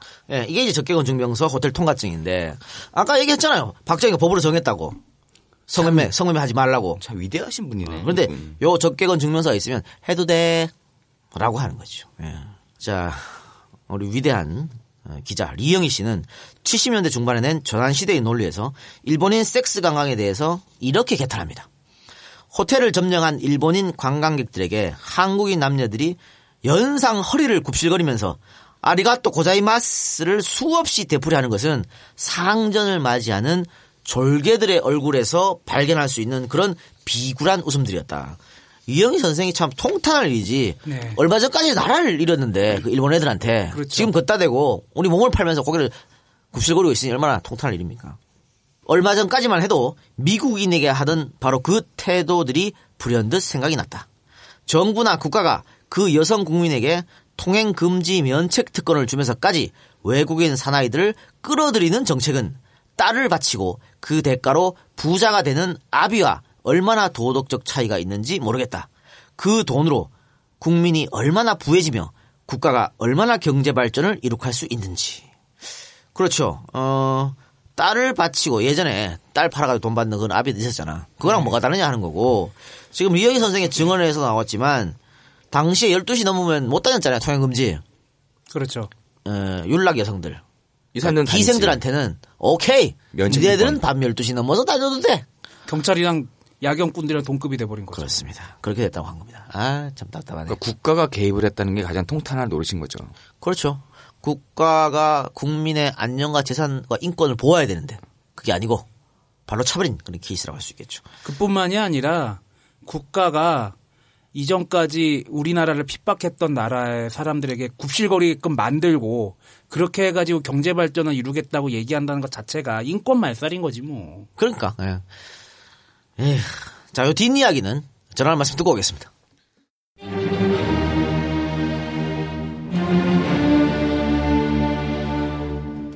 언제까지 눈치만 보고 사실 겁니까? 어디까지 힘없이 쓰러지게 두실 겁니까? 탈모는 지역이, 정당이, 임기도, 탈모는 남녀노소가 없습니다. 탈모공화국 대한민국 쿨링존이 필요합니다. 전국 22개 지점 발머스 탈모연구센터 개발 미 FDA 의약외품 탈모 샴푸 발머스 쿨링전 30일 샴푸 건조한 두피 유쾌 상쾌 통쾌 쿨링존 30일 샴푸 쫀쫀한 특허 한방 원액으로 탈모 아웃 비듬 아웃 정수리 냄새 아웃 열받는 대한민국 열받은 두피 발머스 쿨링존 샴푸로 식히십시오 탈모 고민 발머스 탈모하면 발머스 발 마사지 아닙니다 모든 경우에 해당되는데? 어, 그럼 쓰세요. 쿨링존 30일 샴푸. 맞나? 예, 쿨링존 맞네요. 30일 샴푸. 어디서 살 수 있어요, 근데 이거? 어, 홈페이지 주소를 알려드릴게요. 한생년 hanlife.kr www.하고 co.이 없이 한라이프.kr 검색하시면은 한생년 검색하셔도 되고요. 한생년 검색하셔도 되고 쿨링존 30일 샴푸라고 해도 나올 것 같습니다. 야 너도 써야겠다 야. 저는 뭐 지금 딴 거 쓰고 있는데 다, 다 쓰면 쓰겠습니다. 다 쓰면 아. 쓰게 하고 저젊은 사람이 머리가 빠지는 것은 정상이 아니라 병이랍니다. 근데 뭐 우리는 40이 넘었기 때문에 그래? 정상이야, 우린? 우리야 뭐 이때쯤 땐 빠지고 해요. 근데 이제 요즘은 20대 후반, 30대 초반의 사람들도 많이 빠진다 그래요. 스트레스도 받고. 그러니까. 아, 물론 유전적으로 그렇게 빠진 분도 계시지만. 근데 그 유전적 아니고 빠지시는 분들은 이제 이걸 사용해서 두피 피부의 적정 온도 맞추면 좋겠다라고 이분들이 이야기 하십니다. 예. 음. 그리고 뭐 어쨌든 한생현 탈모 제품은 22개 지점은 발머스 한의원 의료진들의 인가를 받은 제품만을 취급한다고 하네요. 음, 돌아다니면서 광고 많이 봤던? 한의원이네. 예. 예. 인삼, 측백엽, 들국화, 구기자, 창포, 창이자, 박하 등의 복합생약 추출물이 함유되어 있어서 정상 두피 온도를 되찾아주고 탈모를 방지하고 발모를 촉진시킨답니다.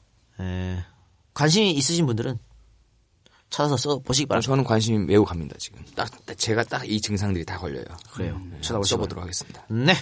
자, 그러면 광고는 거기까지만 하고요. 자, 다시 우리에게로 돌아가세요. 어, 아까 대한민국 정부가 계속 부추긴 감이 없지 않아 있었다고 했지 않습니까? 그 본격적으로 한번 파봅시다. 대한민국 정부 어떻게 했는지. 정부는 달러 벌어온다고 여성들의 외국인 상대 매춘지를 부채질했습니다.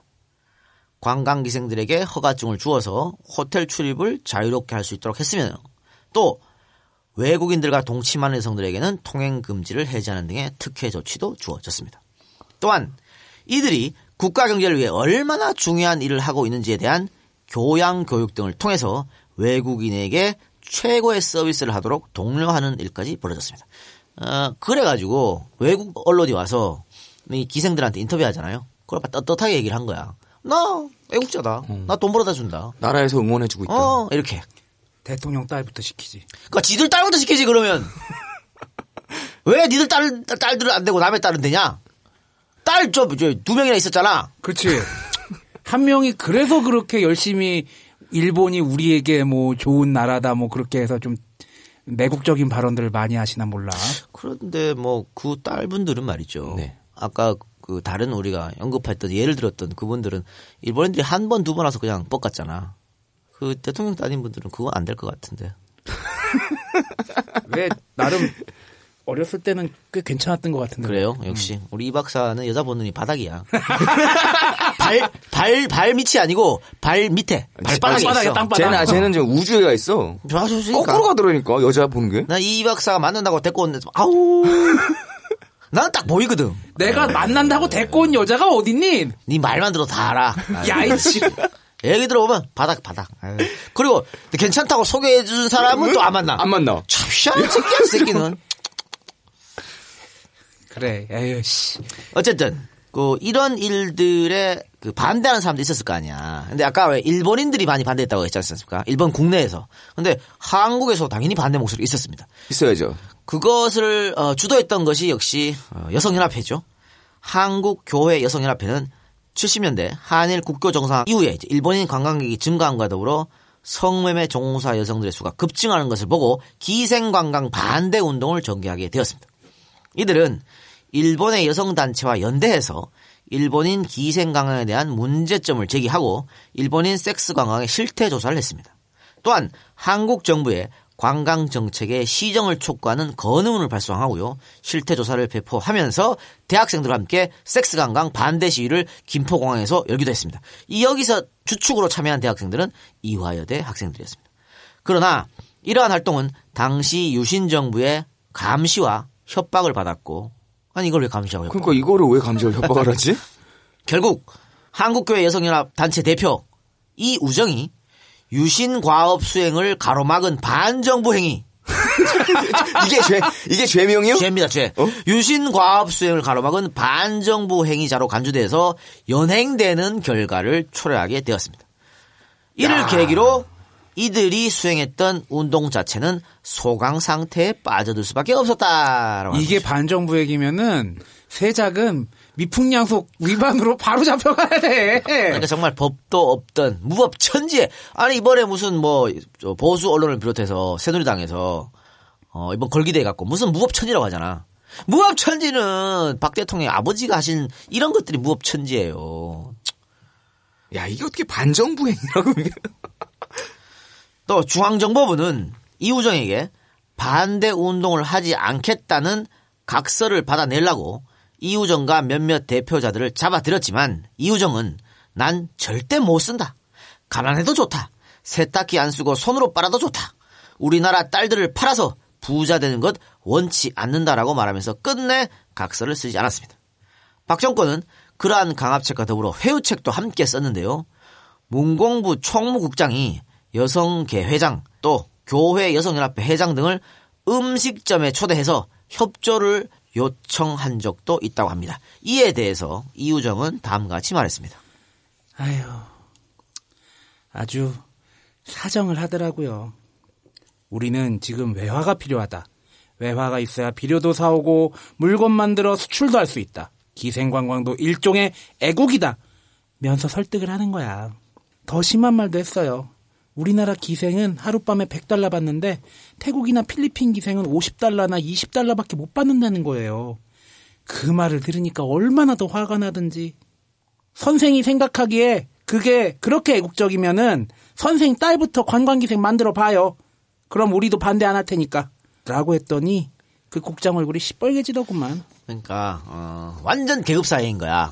내 딸은 그럴 수가 없지. 어, 내 딸은 안 되고. 나는 계급이 높은데. 내 딸은 안 되고 서민. 니네 딸들은 뭘 매춘 아니 달러 벌어 오잖아 쓰레기 같은 것들 가 이거예요. 그, 저, 전태일 열사 특집에서 했던 여공들 여공들 보낸 것도 다 그런 거 아니야? 자기 딸이라면 그런 환경에서 작업 시키겠어요? 못 시키지? 그러니까 이 권력자라고 하는 것들이 있다고 생각을 갖고 있으니 뭐가 되겠습니까? 계속 가겠습니다. 1979년 신동아 2호로에는 르뽀 100만 명 돌파의 관광 한국이라는 제목의 기사가 실려 있습니다. 기사 내용을 살- 살펴봅시다. 수출 목표가 있듯이 관광 진흥에도 연초가 되면 목표액과 머릿수가 있다. 78년은 105만 명에 4억 2천만 달러였고 금년은 120만 명에 5억 달러. 당국은 상부에 보고하고 장담해 놓은 이 목표를 달성하기 위해 25개 국제여행 알선 업체를 불러서 규모 및 전년도 실적에 따라 달성해야 할 목표를 정해준다. 할당 내리는 거죠. 그러면 어떤 수산을 써더라도 이들 여행 알선 업체들은 목표를 달성해야지 그렇지 않는 경우 갖가지 혜택이 없어지는 것은 물론 허가 취소까지도 위협받게 된다. 그래서 탈선 관광이 극히 당연하게 당국의 묵인 아래 이루어지는 것이다. 이 바로 탈선 관광이라는 것이 기생 관광이라는 것이죠.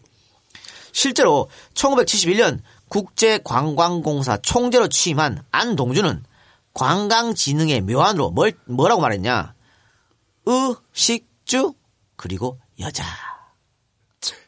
관광공사 총재 네. 입에서 나온 얘기죠? 관광을 많이 어, 손님들 많이 받으려면 외국 손님 받으려면 의식주 여자. 계란이 씨. 기가 막힌다. 예, 기생은 어, 서울의 요정에서 대개 이루어졌습니다. 우리가 잘 알고 있는 이름이네요. 삼청각과 대형각은 한꺼번에 800명이 들어가는 방도 있었다고 합니다. 아, 한꺼번에 800명이 남자 400명, 여자 400명 되겠네요. 이들은 일단 파트너와 함께 저녁을 먹는데 어, 반찬과 안주가 총 28가지. 그러니까 한정식이 한 쫙 나오는 거죠. 그리고 수삼과 메추리알은 식사하기 전에 강장제로 먹인다고 합니다. 어, 요거 수삼하고 메추리 알 나오기 전에요. 일단 쫙 차려져 있잖아, 상이. 그러면 이제 오시보리 에, 기생들이 손수건, 물수건을 들고 이 일본 남성의 손을 닦아주지. 닦아주고 얼굴도 닦아주고 딱 닦아주고 이제 잔을 따르잖아 술. 그러면서 그 술잔에 그 뭐라 그래? 안과 밖 공기가 틀려가지고 물기가 묻어 있잖아. 그것도 시보리로 계속 닦아줍니다. 물기 있으면 안 되거든. 안 되지. 계속 닦아, 계속 닦아주고 한 잔 하면 이 수삼과 메추리알 먼저 먹여. 그러니까 술의 온도하고 바깥의 온도하고 다르니까 이슬이 맺히니까 그걸 닦아줬다. 닦아주기. 그거 있으면 안 돼. 계속 닦아줍니다. 그래서 수삼 메추리알 먹여가지고 오빠 이거는 강장제야. 이따가 오케이 이렇게 해야 되는 겁니다. 그 다음에 이제 설명하세요. 이후에 국악단의 공연과 가 가요 밴드의 노래가 이어지고 국악단은 이제 우리의 전통 음악을 소개해 주겠습니다. 그리고 가야금 치고 검은 거 치고 그렇죠. 타령하고 뭐 가요 밴드는 뭐냐? 오브리. 오브리 오브리가 어, 들어가야지. 오브리 아저씨들이 와갖고 이제 일본 노래 일본. 노래를 해주지. 와서 노래 부르고 나냐는 겁니다. 이후에는 주지웅님의 기생 파티입니다. 이제 안에서 안에서 그, 그러니까 이 단체 그 안에서 이제 뭐 예, 고쟁이 이상하네. 고쟁이 입고 막 뛰고 그래, 막 뭐 음. 가슴으로 막 손이 갔다 갔다 하고 그런 에이씨. 에이씨. 그리고 나서는 파트너들 데리고 호텔로 직행을 합니다. 약 99%가 곧바로 호텔로 가고요. 1%는 현지처의 집으로 간다고 합니다. 그리고 이 99% 가운데 또 현지처가 탄생을 하겠지. 네, 그렇죠, 그렇죠. 계속 도매처럼 그렇게 되는 거죠. 자, 그러면 매춘 여성들은 얼마만큼 돈을 벌었을까요? 일본인들이 이 여성들에게 준 화대는요. 여행사 커미션, 호텔 통과세, 밴드 악사비, 어, 요정 종업원 팁, 버스 운전사 급료, 요정 지배인, 어, 접대 화대, 마담 거, 호텔 객실 담당의 팁, 어, 교통비 등의 무지막지한 중간 착취자에 의해서 거의 착취를 당하고요. 손에 쥐는 거는 거의 생계비도 될까 말까한 정도에 불과했습니다. 대부분의 경우 총 수입의 80%를 중간 착취당했고요. 정부는 화대 착취 구조까지도 묵인을 했습니다. 아, 이거 사실 요즘은 말이죠. 업주하고 아가씨 반반이잖아. 직거래하지. 50대 50이야. 아 그래요? 요즘은. 잘하네. 뭐 그거야 뭐 다 기사에 나온 건데 뭐. 아 그래요? 50대 50인데 야 이때는 거의 80% 뺏어갔네. 나쁜 새끼들. 1979년에는 1인당 화대 6만 원 중에 만 원을 받았고요. 1980년대 말에는 18만 원 중에 2만 원을 받았다는 증언이 있을 정도였습니다. 6분의 그리고 6분의 1, 9분의 1이네. 여기에서 또 정부로 올라간 또 상납금이 있지 않았을까라는 생각도 들어요. 아까 그 중간에 이렇게 항목을 많이 넣었다는 건 업자들 있잖아, 업자들. 다 튀겨서 올리는 거 아니야. 그 업자들이 관광업자들이 아까 얘기한 특혜가 특혜를 받았잖아. 그럼 또또 당연히 올려야지. 와이로가 은혜를 올라가지. 갚아야지. 아유, 너무나 어, 당연한 거 은혜. 은혜를 갚지 못하는 사람 얼마나 나쁜 사람이라고 생각하는 그 사람들은. 이제 다음에서 잘리지. 음. 그런 거죠. 뭐 당연히 뭐 와이로 세계는요. 뭐 당연한 겁니다. 그거는. 어, 그 이제 정부 박정희 정부 얘기 나왔는데 에, 여기서 또 또 다른 증언을 제가 소개해드리면요. 우리 방송에 자주 언급했던 문명자 여사 있지 않습니까? 네. 문명자 여사가 증언한 건데 왜 그 김대중 사건 터지고 나서 김종필이 특사로 가가지고 단학가한테 3억엔 갖다 안겨가서 못 마시겠다 그랬잖아. 네. 근데 김종필은 맨손으로 갔고 어? 음. 직접 돈을 준 사람은 김종필이 아니고 대한항공의 조중훈이다. 아, 하늘과 느끼 사랑을. 그렇죠. 이런 얘기를 했습니다. 직접 비행기 타고 가셨겠네. 그렇지. 자, 그런데 이건 문명자만 주장한 게 아니고요. 다나카 수상의 후원의 회장인 기무라 히로야스 예, 국회의원도 했었는데 이 사람도 똑같은 폭로를 했습니다. 히로야스는 일본의 잡지 문해춘추 2001년 2호를 통해 갖고 어떤 말을 했냐? 필자는 이병희 씨를 먼저 총리가 기다리는 응접실에 들어가게 한 후 층계 밑에 놓았던 종이 가방을 가지러 갔다. 들어 올린 종이 가방은 꽤 무거웠다. 종이 가방 하나에 분명 2억에는 들어 있음직했다. 필자는 응접실의 미닫이 문을 열고 방에 들어가서 종이 가방을 입구 바로 옆에 내려놓았다. 이렇게 증언했고 계속 보겠습니다. 이병희 당시 무임소 장관은 김종필이 방문하기 직전에 단학가를 방문했는데 그때 이제 단학가를 만난 것이죠. 자, 김우라 씨의 증언은 계속됩니다. 이병희는 긴자의 고급 음식점으로 김우라를 불러내서 단학가 수상과 자신의 독대를 부탁했는데 그 자리의 상황을 다음과 같이 폭로했습니다. 더욱 놀라웠던 것은 그곳에 한복을 입은 기생이 대여섯 명 대기하고 있었던 것이다. 접객 대상은 필자와 호스트인 이 씨 두 사람뿐이었다.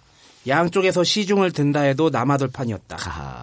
일본에 이런 기생이 다 있습니까? 하고 물었더니 이병희는 아무렇지도 않은 듯이 아니요. 한국에서 내려왔습니다. 라고 대답했습니다. 그러니까 2억엔하고 같이 다섯 명을 하늘 가득히 사랑을 싣고 간 거야. 어, 뭘 타고 왔겠어? 그거 타고 대한항공. 타고 왔지. 뭐 뭘. 광부 연락선 타고 왔겠어? 조중훈이 특별기를 그치. 야 기생들 태워서 보내.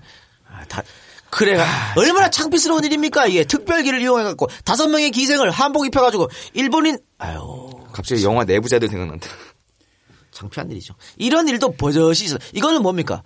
기생 관광이 아니고 출장 기생 관광 되겠습니다. 그치. 국가에서 이렇게 주도를 했는데 당연히 뭐 나머지는 뭐 우리가 말할 필요도 없겠죠. 그리고 또 한 가지 좀 이거는 굉장히 씁쓸하고 슬픈 얘기인데 독립운동가의 딸이 이 현지처 일을 한 사례가 있습니다. 소개시켜 드릴까요? 독립운동가 박영선 장군이라고 계십니다. 조선혁명군 사령관 양세봉, 양서봉의 비서로 일본군과의 전투에 참가한 사람이지요. 양세봉 김일성 특 집 한 것 같은데. 1935년에는 중국 국민군 제2집단군에 입대해서 계속 중국군에 복무하면서 항일전에 참전하였고요. 광복할 때는 중국 국민군 구국군 독립 제1사단 사단장까지 활동했던 그렇게 대단한 독립군이었습니다. 그리고 광복 후에는 국군 준비사령부 사령관으로 건군에 이바지했고요. 반민특위 때는 반민탐정위원장으로 활동했습니다. 이후에 독재에 대한 항거도 굉장히 많이 하셨던 그러니까 우리 정부는 그의 공헌을 기려서 1990년에 건국훈장 애국장을 수여했죠. 그런데 이분이 이승만의 친일 청산 방해로 어, 1950년대 이후부터 폐인생활을 합니다. 그러니까 반민특위 위원장이었잖아. 반민특위 반민탐정위원장. 그런데 이승만이 반민특위 싫어하잖아. 그러니까 저거 이후로 착살내야지. 이후로 폐인이 됐어요. 그래서 이승만이 먹고 살게 해주겠다면서 여러 가지 직책을 제안했으나 친일파 정부에서 일할 수 없다면서 모두 거절한 아주 지조 있는 독립운동가죠. 이분이 자식을 아홉 명을 뒀는데요. 폐인 생활을 했다 했지 않습니까? 이 이후로 툭하면 음주와 폭언과 폭행을 일삼으면서 가정은 전혀 돌보지 않았다고 합니다. 그래서 엄마가 자식들이 있을 때 낌새가 이상하다 그러면 얘들아 산으로 도망가 그래가지고 다 산으로 도망갔대요. 그러니까 아내도 때리고 아이들도 때리고. 그래서 거기 남아 있는 아내 그리고 아이들 있으면 그 술 취해가지고 들어간 이 독립운동가가 애들 막 때리고. 그러니까 이게 아, 뭐 물론 아내나 아이한테 자신의 분풀을 하는 건 아주 잘못된 일이지만 음. 이 사람의 속 마음이 아마 정말 까맣게 탔을 거야. 그치. 그렇게 목숨 걸고 항일 운동하고 그랬는데. 그러니까요. 그게 독재자들에 의해서 이렇게 꺾여버리니. 자, 그러니까 모두 11식구잖아요. 자식 9명이니까. 근데 11식구가 정말 찢어지게 가난한 생활. 천막 안에서 생활했다니까. 당연히 자식들 중에 중학교 이상 공부한 사람은 유일하게 다섯째 딸이었던 박명아가 유일했답니다. 한 명뿐이었다고 합니다. 박명아는 결혼이 지긋지긋한 가난으로의 유일한 탈출길이다. 이렇게 생각하고 평소 자신을 흠모하던 친구 오빠와 일찍 결혼을 했습니다. 근데 참 이게 또 웬 운명의 장난인지. 남편이 70년대 말에 유신 정권 반대 운동을 하다가 붙잡혀갖고 고문을 당했는데 너무 그 고문이 심해져서 몸과 마음이 피폐해졌다. 그래서 결국은 이 고문 후유증으로 정신 착란까지 일으켰습니다. 아버지는 이승만한테 당하고 그렇죠. 남편은 박정희한테 당하고 어떤 정신 착란이냐? 갑자기 내 귀에 도청 장치가 있다. 뭐 이런 이야기도 하고. 그래서 또 혹은 또 뭐 자기 아내 보고 야 너 경찰에 끈앞을 이러면서 죽이기도 하려고. 그래서 도저히 참을 수 없어서 결국 남편을 정신병원에 입원시켰는데 먹고 살 게 없잖아요. 자기 자식들도 있고 또 동생들 쫙 있잖아. 예. 이 동생들을 먹여 살려야지. 그치. 학교 보내야지. 그래서 호구지책을 위해서 파출부 생활을 했으나 이걸로 뭐 해결이 안 되잖아요. 그래서 결국 삼청각으로 찾아가서 호스테스 생활을 합니다. 그러다가 결국 자신보다 45세나 많은 68세 할아버지의 일본인 현지처가 되었습니다. 그러니까 68세 일본인 만날 때 박명아 씨가 23살이었다는 것이죠. 음. 이 당시 아마 대학교를 이제 가- 졸업할 건 아마 그때쯤 대학교까지 갔었으니까 그런 음. 나이 같아요. 독립군 자손이 일본인 현지처. 야, 이런 이런 어떤 역사의 불장난이 어디 있습니까? 그렇잖아요. 예. 참 슬픈 일이네요. 아버지는 일본인들 깨부수려고 그렇게 노력했는데 그 자식이 생활고 때문에 일본인 현지처. 근데 박명아 씨가 이런 것 때문에 자괴감이 들 수도 있잖아요. 네. 근데 박명아는 자기는 전혀 그런 것에 어, 신경을 쓰지 않았다고 합니다. 박명아의 증언을 들어봅시다. 갈등이요? 이 남자만 붙잡아야 한다고 생각했어요. 나중에 먹고 사는 문제가 해결된 후 갈등을 잠깐 하기도 했어요. 그렇지만 그렇다고 다른 선택을 할 수도 없잖아요. 다시 바람 부는 거리로 나설 용기가 없었어요. 그만큼 먹고 사는 게 절박한 문제였어요. 오직 이 지옥 같은 현실에 돌파구가 생겼다는데 감사할 뿐이었어요. 이렇게 해서 현지처 생활을 했는데 뭐 동네에서 손가락질 받잖아요. 예, 그래가지고 몇 번씩 이사 다니고. 그래. 막. 또, 그, 일본인한테 받은 돈을 가지고 동생들 교육을 시킨 거지. 그치. 근데 동생들도 그 돈 받으면서 학교 다니면서도 더러운 돈이라고 생각하는 거야. 음. 아니 그래가지고 왜 그렇잖아. 이웃들이 보잖아. 일본인 사는데 갑자기 한국 사람이 왔다 갔다 해.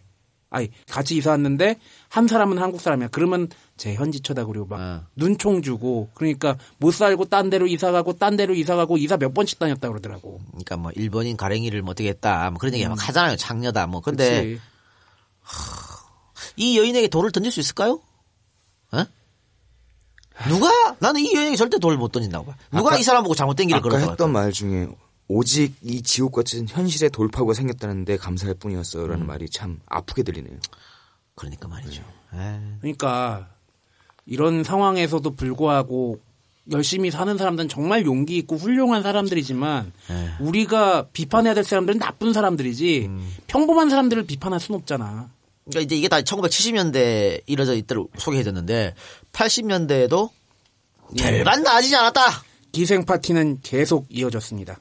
1985년 미국의 스포츠 전문지 더 스포팅 뉴스는 서울올림픽 특별 부록판에서 서울 호텔 식당가에서 벌어진 기생 파티 장면을 씻습니다. 그런데 여기에 정부가 편의를 제공했다고 할 정도예요.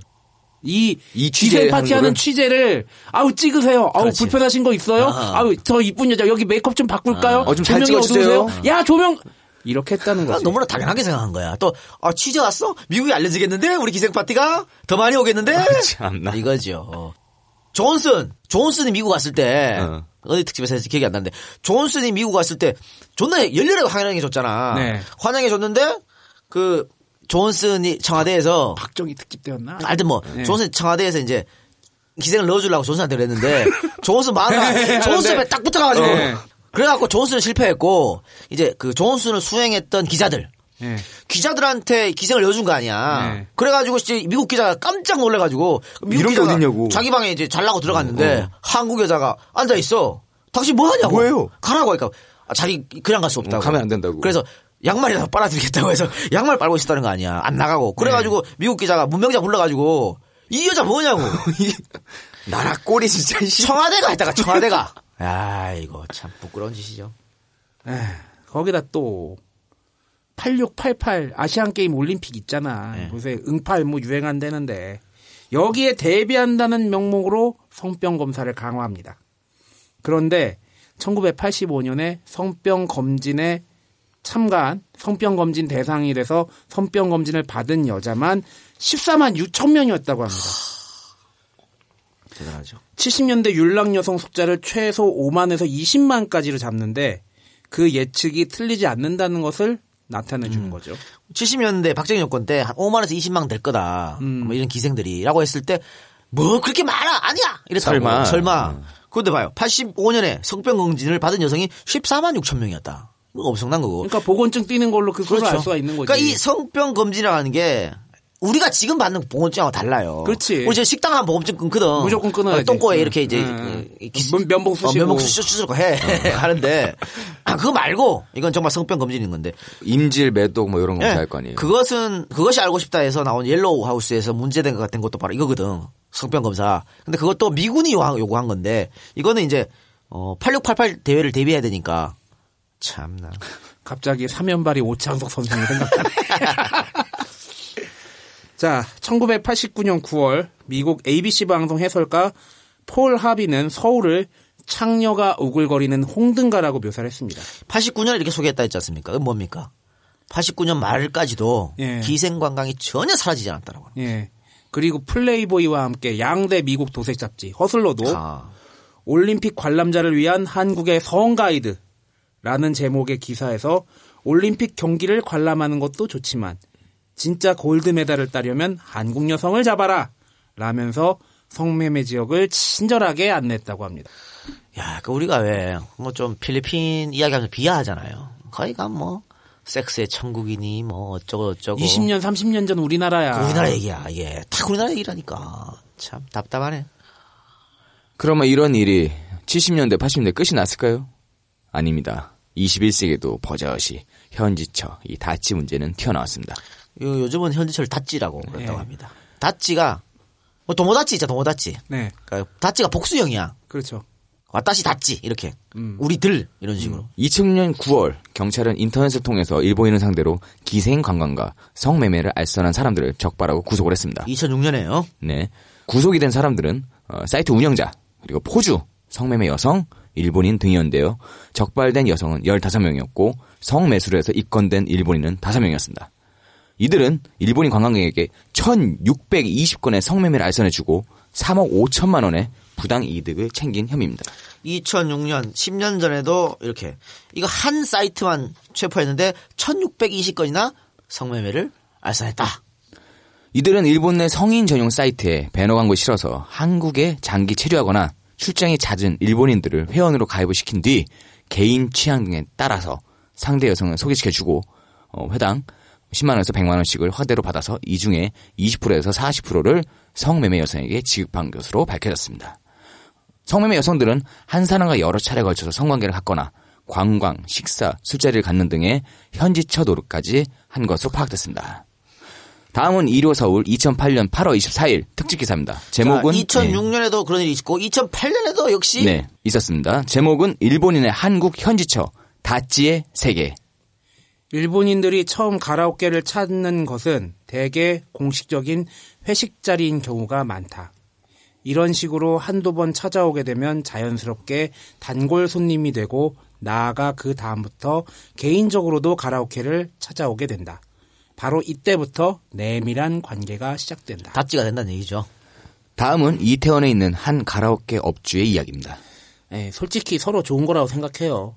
다찌를 하는 여성들은 몸 혹사하지 않아도 되고 술에 찌들지 않아도 되고 그래도 비교적 편안하게 돈을 벌 수 있잖아요. 집에서 밥 차려주고 이야기하고 데이트하고 잠자리 같이 해주면서 돈을 벌 수 있는 거 아닙니까? 술집에 가서 이 남자 저 남자 비위 맞추지 않아도 되고요. 일본인 남성들도 마다할 조건이 아니죠. 매일 새로운 여자 찾아다니면 뭐 신경전 버리는 것보다 안정되고 편안하고 익숙한 현지처가 더 좋기 때문이죠. 아이 그리고 성매매하는 것도 한두 번이지. 다찌의 세계로 끊임없이 여자들이 뛰어드는 것 자체가 아마 바로 이런 이유 때문일 겁니다. 그리고 아까 언급했던 것처럼요. 이렇게 다찌가 점점 퍼져나가는 것은요. 이 성매매 특별법도 한몫했다고 할 수가 있습니다. 어, 생각보다 소심한 일본인들이 2차라는 거를 꺼려하고 여기에 한국 여성들은 성매매 특별법을 빌미로 공식적인 2차는 못 나가게 돼 있습니다. 그러니까 결국에 탈출구는 현지처밖에 없다는 이야기죠. 그렇다면 다치들이 현지처 생활을 하면서 한 달에 받는 돈은 대충 얼마나 될까요? 어, 이는 뭐 개인적인 거래라서 정확히 알기는 힘들지만 대략 500만 원에서 1000만 원 정도로 알려지고 있습니다. 현지처를 구하는 일본인들이 대개 직장인이긴 하지만 말단 사원들이 아니라 임원이나 중역급이기 때문에 그 정도의 돈은 그들에게는 크게 부담스럽지 않다는 겁니다. 그렇군요. 2008년에도 현지처 문제가 있었다고 하는 것이고요. 에, 다른 이야기 한번 해볼까요? 2010년 3월 29일 날 일본 이시가와현 가나자와시 후토마타초 도로면에 방치되어 있는 여행 가방 안에서 톱으로 목이 잘린 30대 여성의 사체가 발견됩니다. 머리가 없는 시신은 적어도 몇 주일 동안 가방 속에 담긴 채 버려져 있었던 것으로 파악이 되었습니다. 이어서 4월 1일 이누마 세이치라는 60살의 남성이 경찰에 자수했고요. 피해 여성이 광고를 통해 알게 된 한국인 성매매 여성이라고 밝혔습니다. 이누마는 금전적인 문제로 여성과 다툰 뒤 살해하고 톱으로 머리를 잘랐다고 자백했습니다. 피해 여성은 32세의 강씨성을 가진 한국인으로서 보통은 스나쿠에 시간당 2천원을 받고 일주일에 두세 번 아르바이트를 나간다고 합니다. 이 남성과는 스나쿠가 아니고 출장 마사지를 통해서 알게 됐다고 합니다. 그러니까 스나쿠는 스낵바, 스낵바의 일본 말입니다. 음. 근데 2천원밖에 안 주나 이거를? 원래 더 줘야 되나? 더 줘야지 2천원이 뭐야 スナック 스낵 스낵바인데. 왕년의 된쪽. 그러니까 이건 나보다 더 훨씬 적게 줬는 건데. 내가 일하는 점- 점장보다 훨씬 적게 받는 건데. 이거 좀 지방이어서 그런가? 아니 문제가 있네. 하여튼 그렇게 했는데 출장 마사지는 전화를 하면 일본인이 전화를 하면 여성을 골라서 그 여성이 이 남성이 집으로 가는 것이죠. 가서 이제 마사지 해주고 섹스까지 하는 그런 건데 거기서 알게 돼서 이제 에, 무슨 문제 트러블이 생겨서 살해까지 이른 걸로 보입니다. 요미르 신문은 일본 수사 관계자의 말을 인용해서 강 씨가 2005년 10월 나가도현에 살고 있는 한 일본인 남성과 결혼했지만 결혼 생활을 이어가지 못했다고 보도를 했습니다. 이후 강 씨는 오사카 시내를 거점으로 해서 나가노와 이시가와 도야마 등을 전전했습니다. 일본 수사 관계자는 살해 용의자와 알게 된 것은 지난해 봄이었으며 이후 개인적으로 연락해 개인적으로 만난 사이라고 보도했습니다. 이런 끔찍하고 엽기적인 사건이었지만 숨진 여성이 성매매를 했다는 이유로 교포 사회는 물론 한국에서도 별반 이슈가 되지 않았다. 이것이 문제점이죠. 이 여성의 관심 가져준 사람이 아무도 없었다라고 하는 거. 그러니까 아까 성매매 특별법이 실패한 정책이라고 말했지 않았습니까? 근데 성매매 특별법 때문에 일본으로 넘어가서 성매매한 여성이 정말 많아요. 정말 많죠. 이건데 뭐 셀 수도 없어. 파악도 안 돼. 뭐 스낵고 S대 그런 데 가서 엄청 많아. 엄청나게. 예. 일본 뿐이겠습니까? 호주, LA 엄청 많다니까. 이 사람도 그런 식으로 온 사람이야 결국은. 어. 그런데 숨진 여성이 성매매를 했다는 이유로 아무도 관심을 가져주지 않았다라고 하는 거죠. 그래서인지 이 강 씨를 살해한 이누마 세이치는 재판에서 살인죄가 아닌 상해 치사죄가 인정돼서 9년형을 선고받았습니다. 본인이 톱으로 잘랐다고 말을 했음에도 불구하고 살인죄가 아니야. 유기까지 하면 엄청나게 그런데 그냥 9년형이야. 결국은 이 잘린 목을 발견도 못 해가지고 한국 가족들이 일본에 가서 목 없는 시체를 화장했어요. 얼마나 억울합니까? 이렇게 되자 한국 정부는 2011년 6월 10일 주 니카타 총 영상을 통해서 일본 검찰에 항소 포기를 제고해달라는 요청 공문을 보냈습니다. 그러니까 9년형 소고받아서 항소를 해야 되잖아. 근데 일본 검찰이 항소를 안 했거든. 그러니까 야 그럼 안 되라고 공문을 보냈는데 문제는 연합뉴스가 취재를 해본 결과 정부가 보냈다는 공문은 딸랑 팩스 한 장. 그러니까 이게 국가 위신이 더 중요한 거지. 사람의 우리나라 영사관, 대사관 그래서 욕 많이 먹잖아. 음. 그런 거 보면. 예. 팩스 한 장이었고요. 이에 대해서 연합뉴스가 어떻게 된 것이냐 물어보자 우리 한국 정부는 팩스도 보냈고 우편으로 정식 공문도 보냈다라고 했지만 이 사건의 항소 기간이 10일까지였는데 우편 공문은 다음 날인 11일 날 도달했습니다. 그럼 뭐야? 공문 보내면 뭐하나? 이미 끝났는데? 장난치나?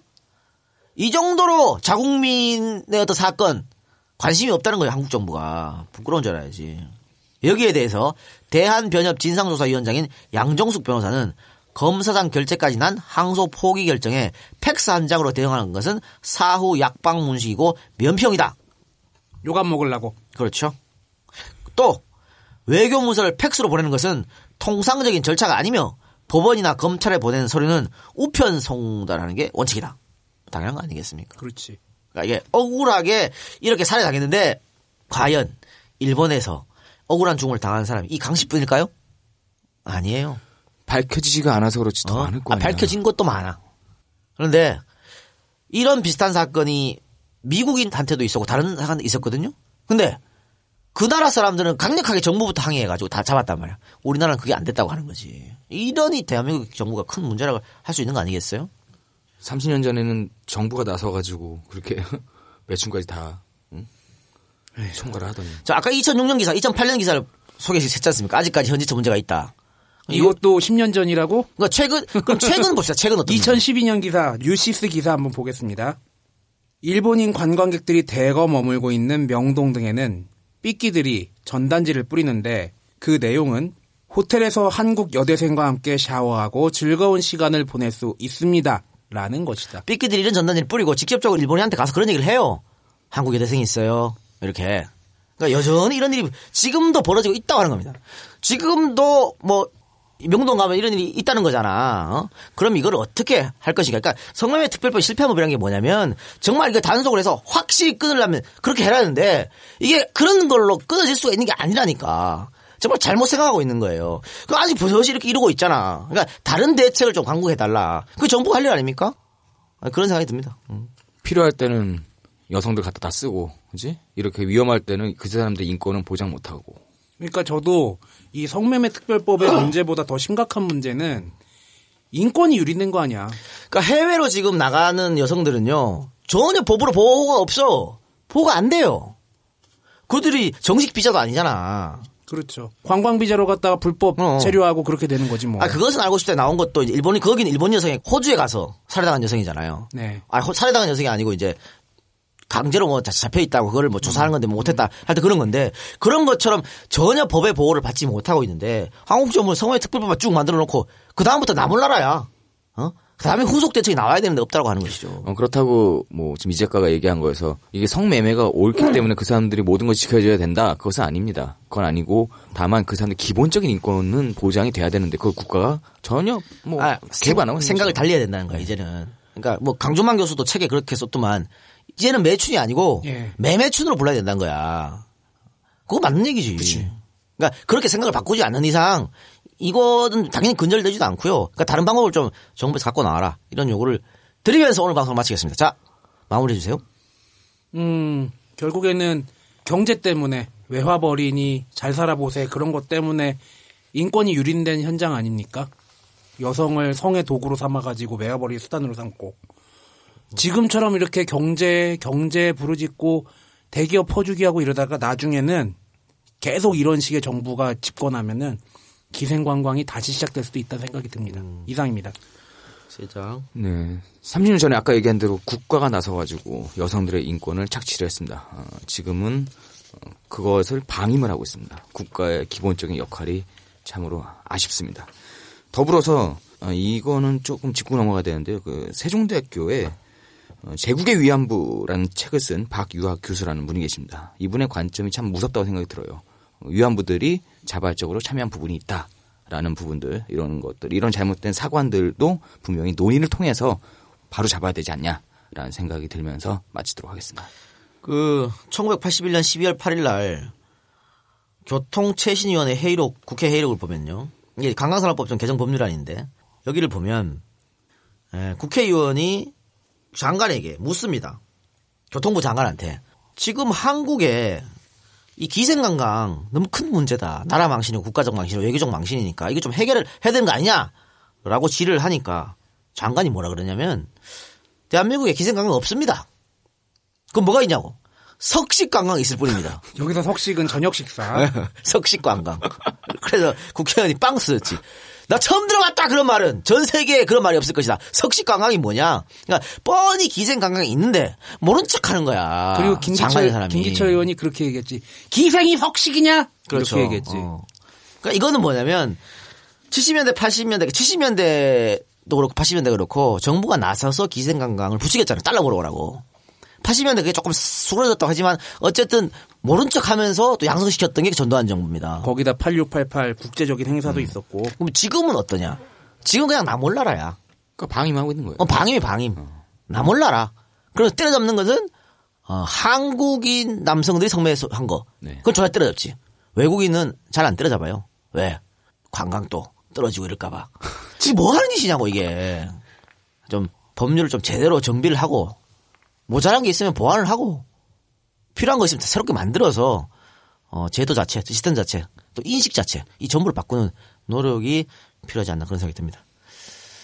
자, 여러분들도 아마 오늘 방송에 대해서 찬반 토론이 많이 있을 수도 있을 것 같아요. 네. 특히 성매매 특별법에 관해서. 뭐 그거는 예전에도 우리가 얘기했잖아. 뭐 장애인 문제도 있고 어떤 그런 것들. 뭐 여기서 다시 언급하진 않겠습니다만, 뭐 활발하게 토론해 주시기 바랍니다. 오늘은 방송 여기서 마치고요. 엔젤 펀딩 소개해 주시기 바랍니다. 제공 노준식 동양극장 좀 바꿔보자 요술공주 민키 EJ 청취료 이상입니다. 고맙습니다. 고맙습니다.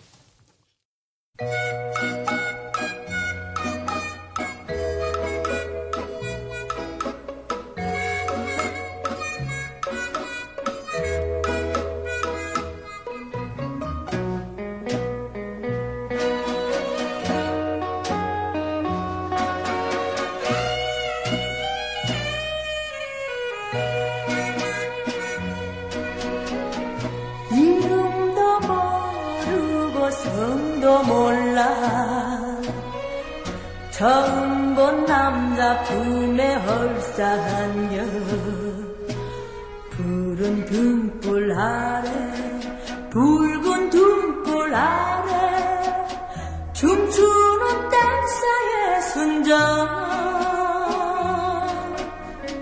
그대는 몰라 그대는 몰라. 울어라 색스포나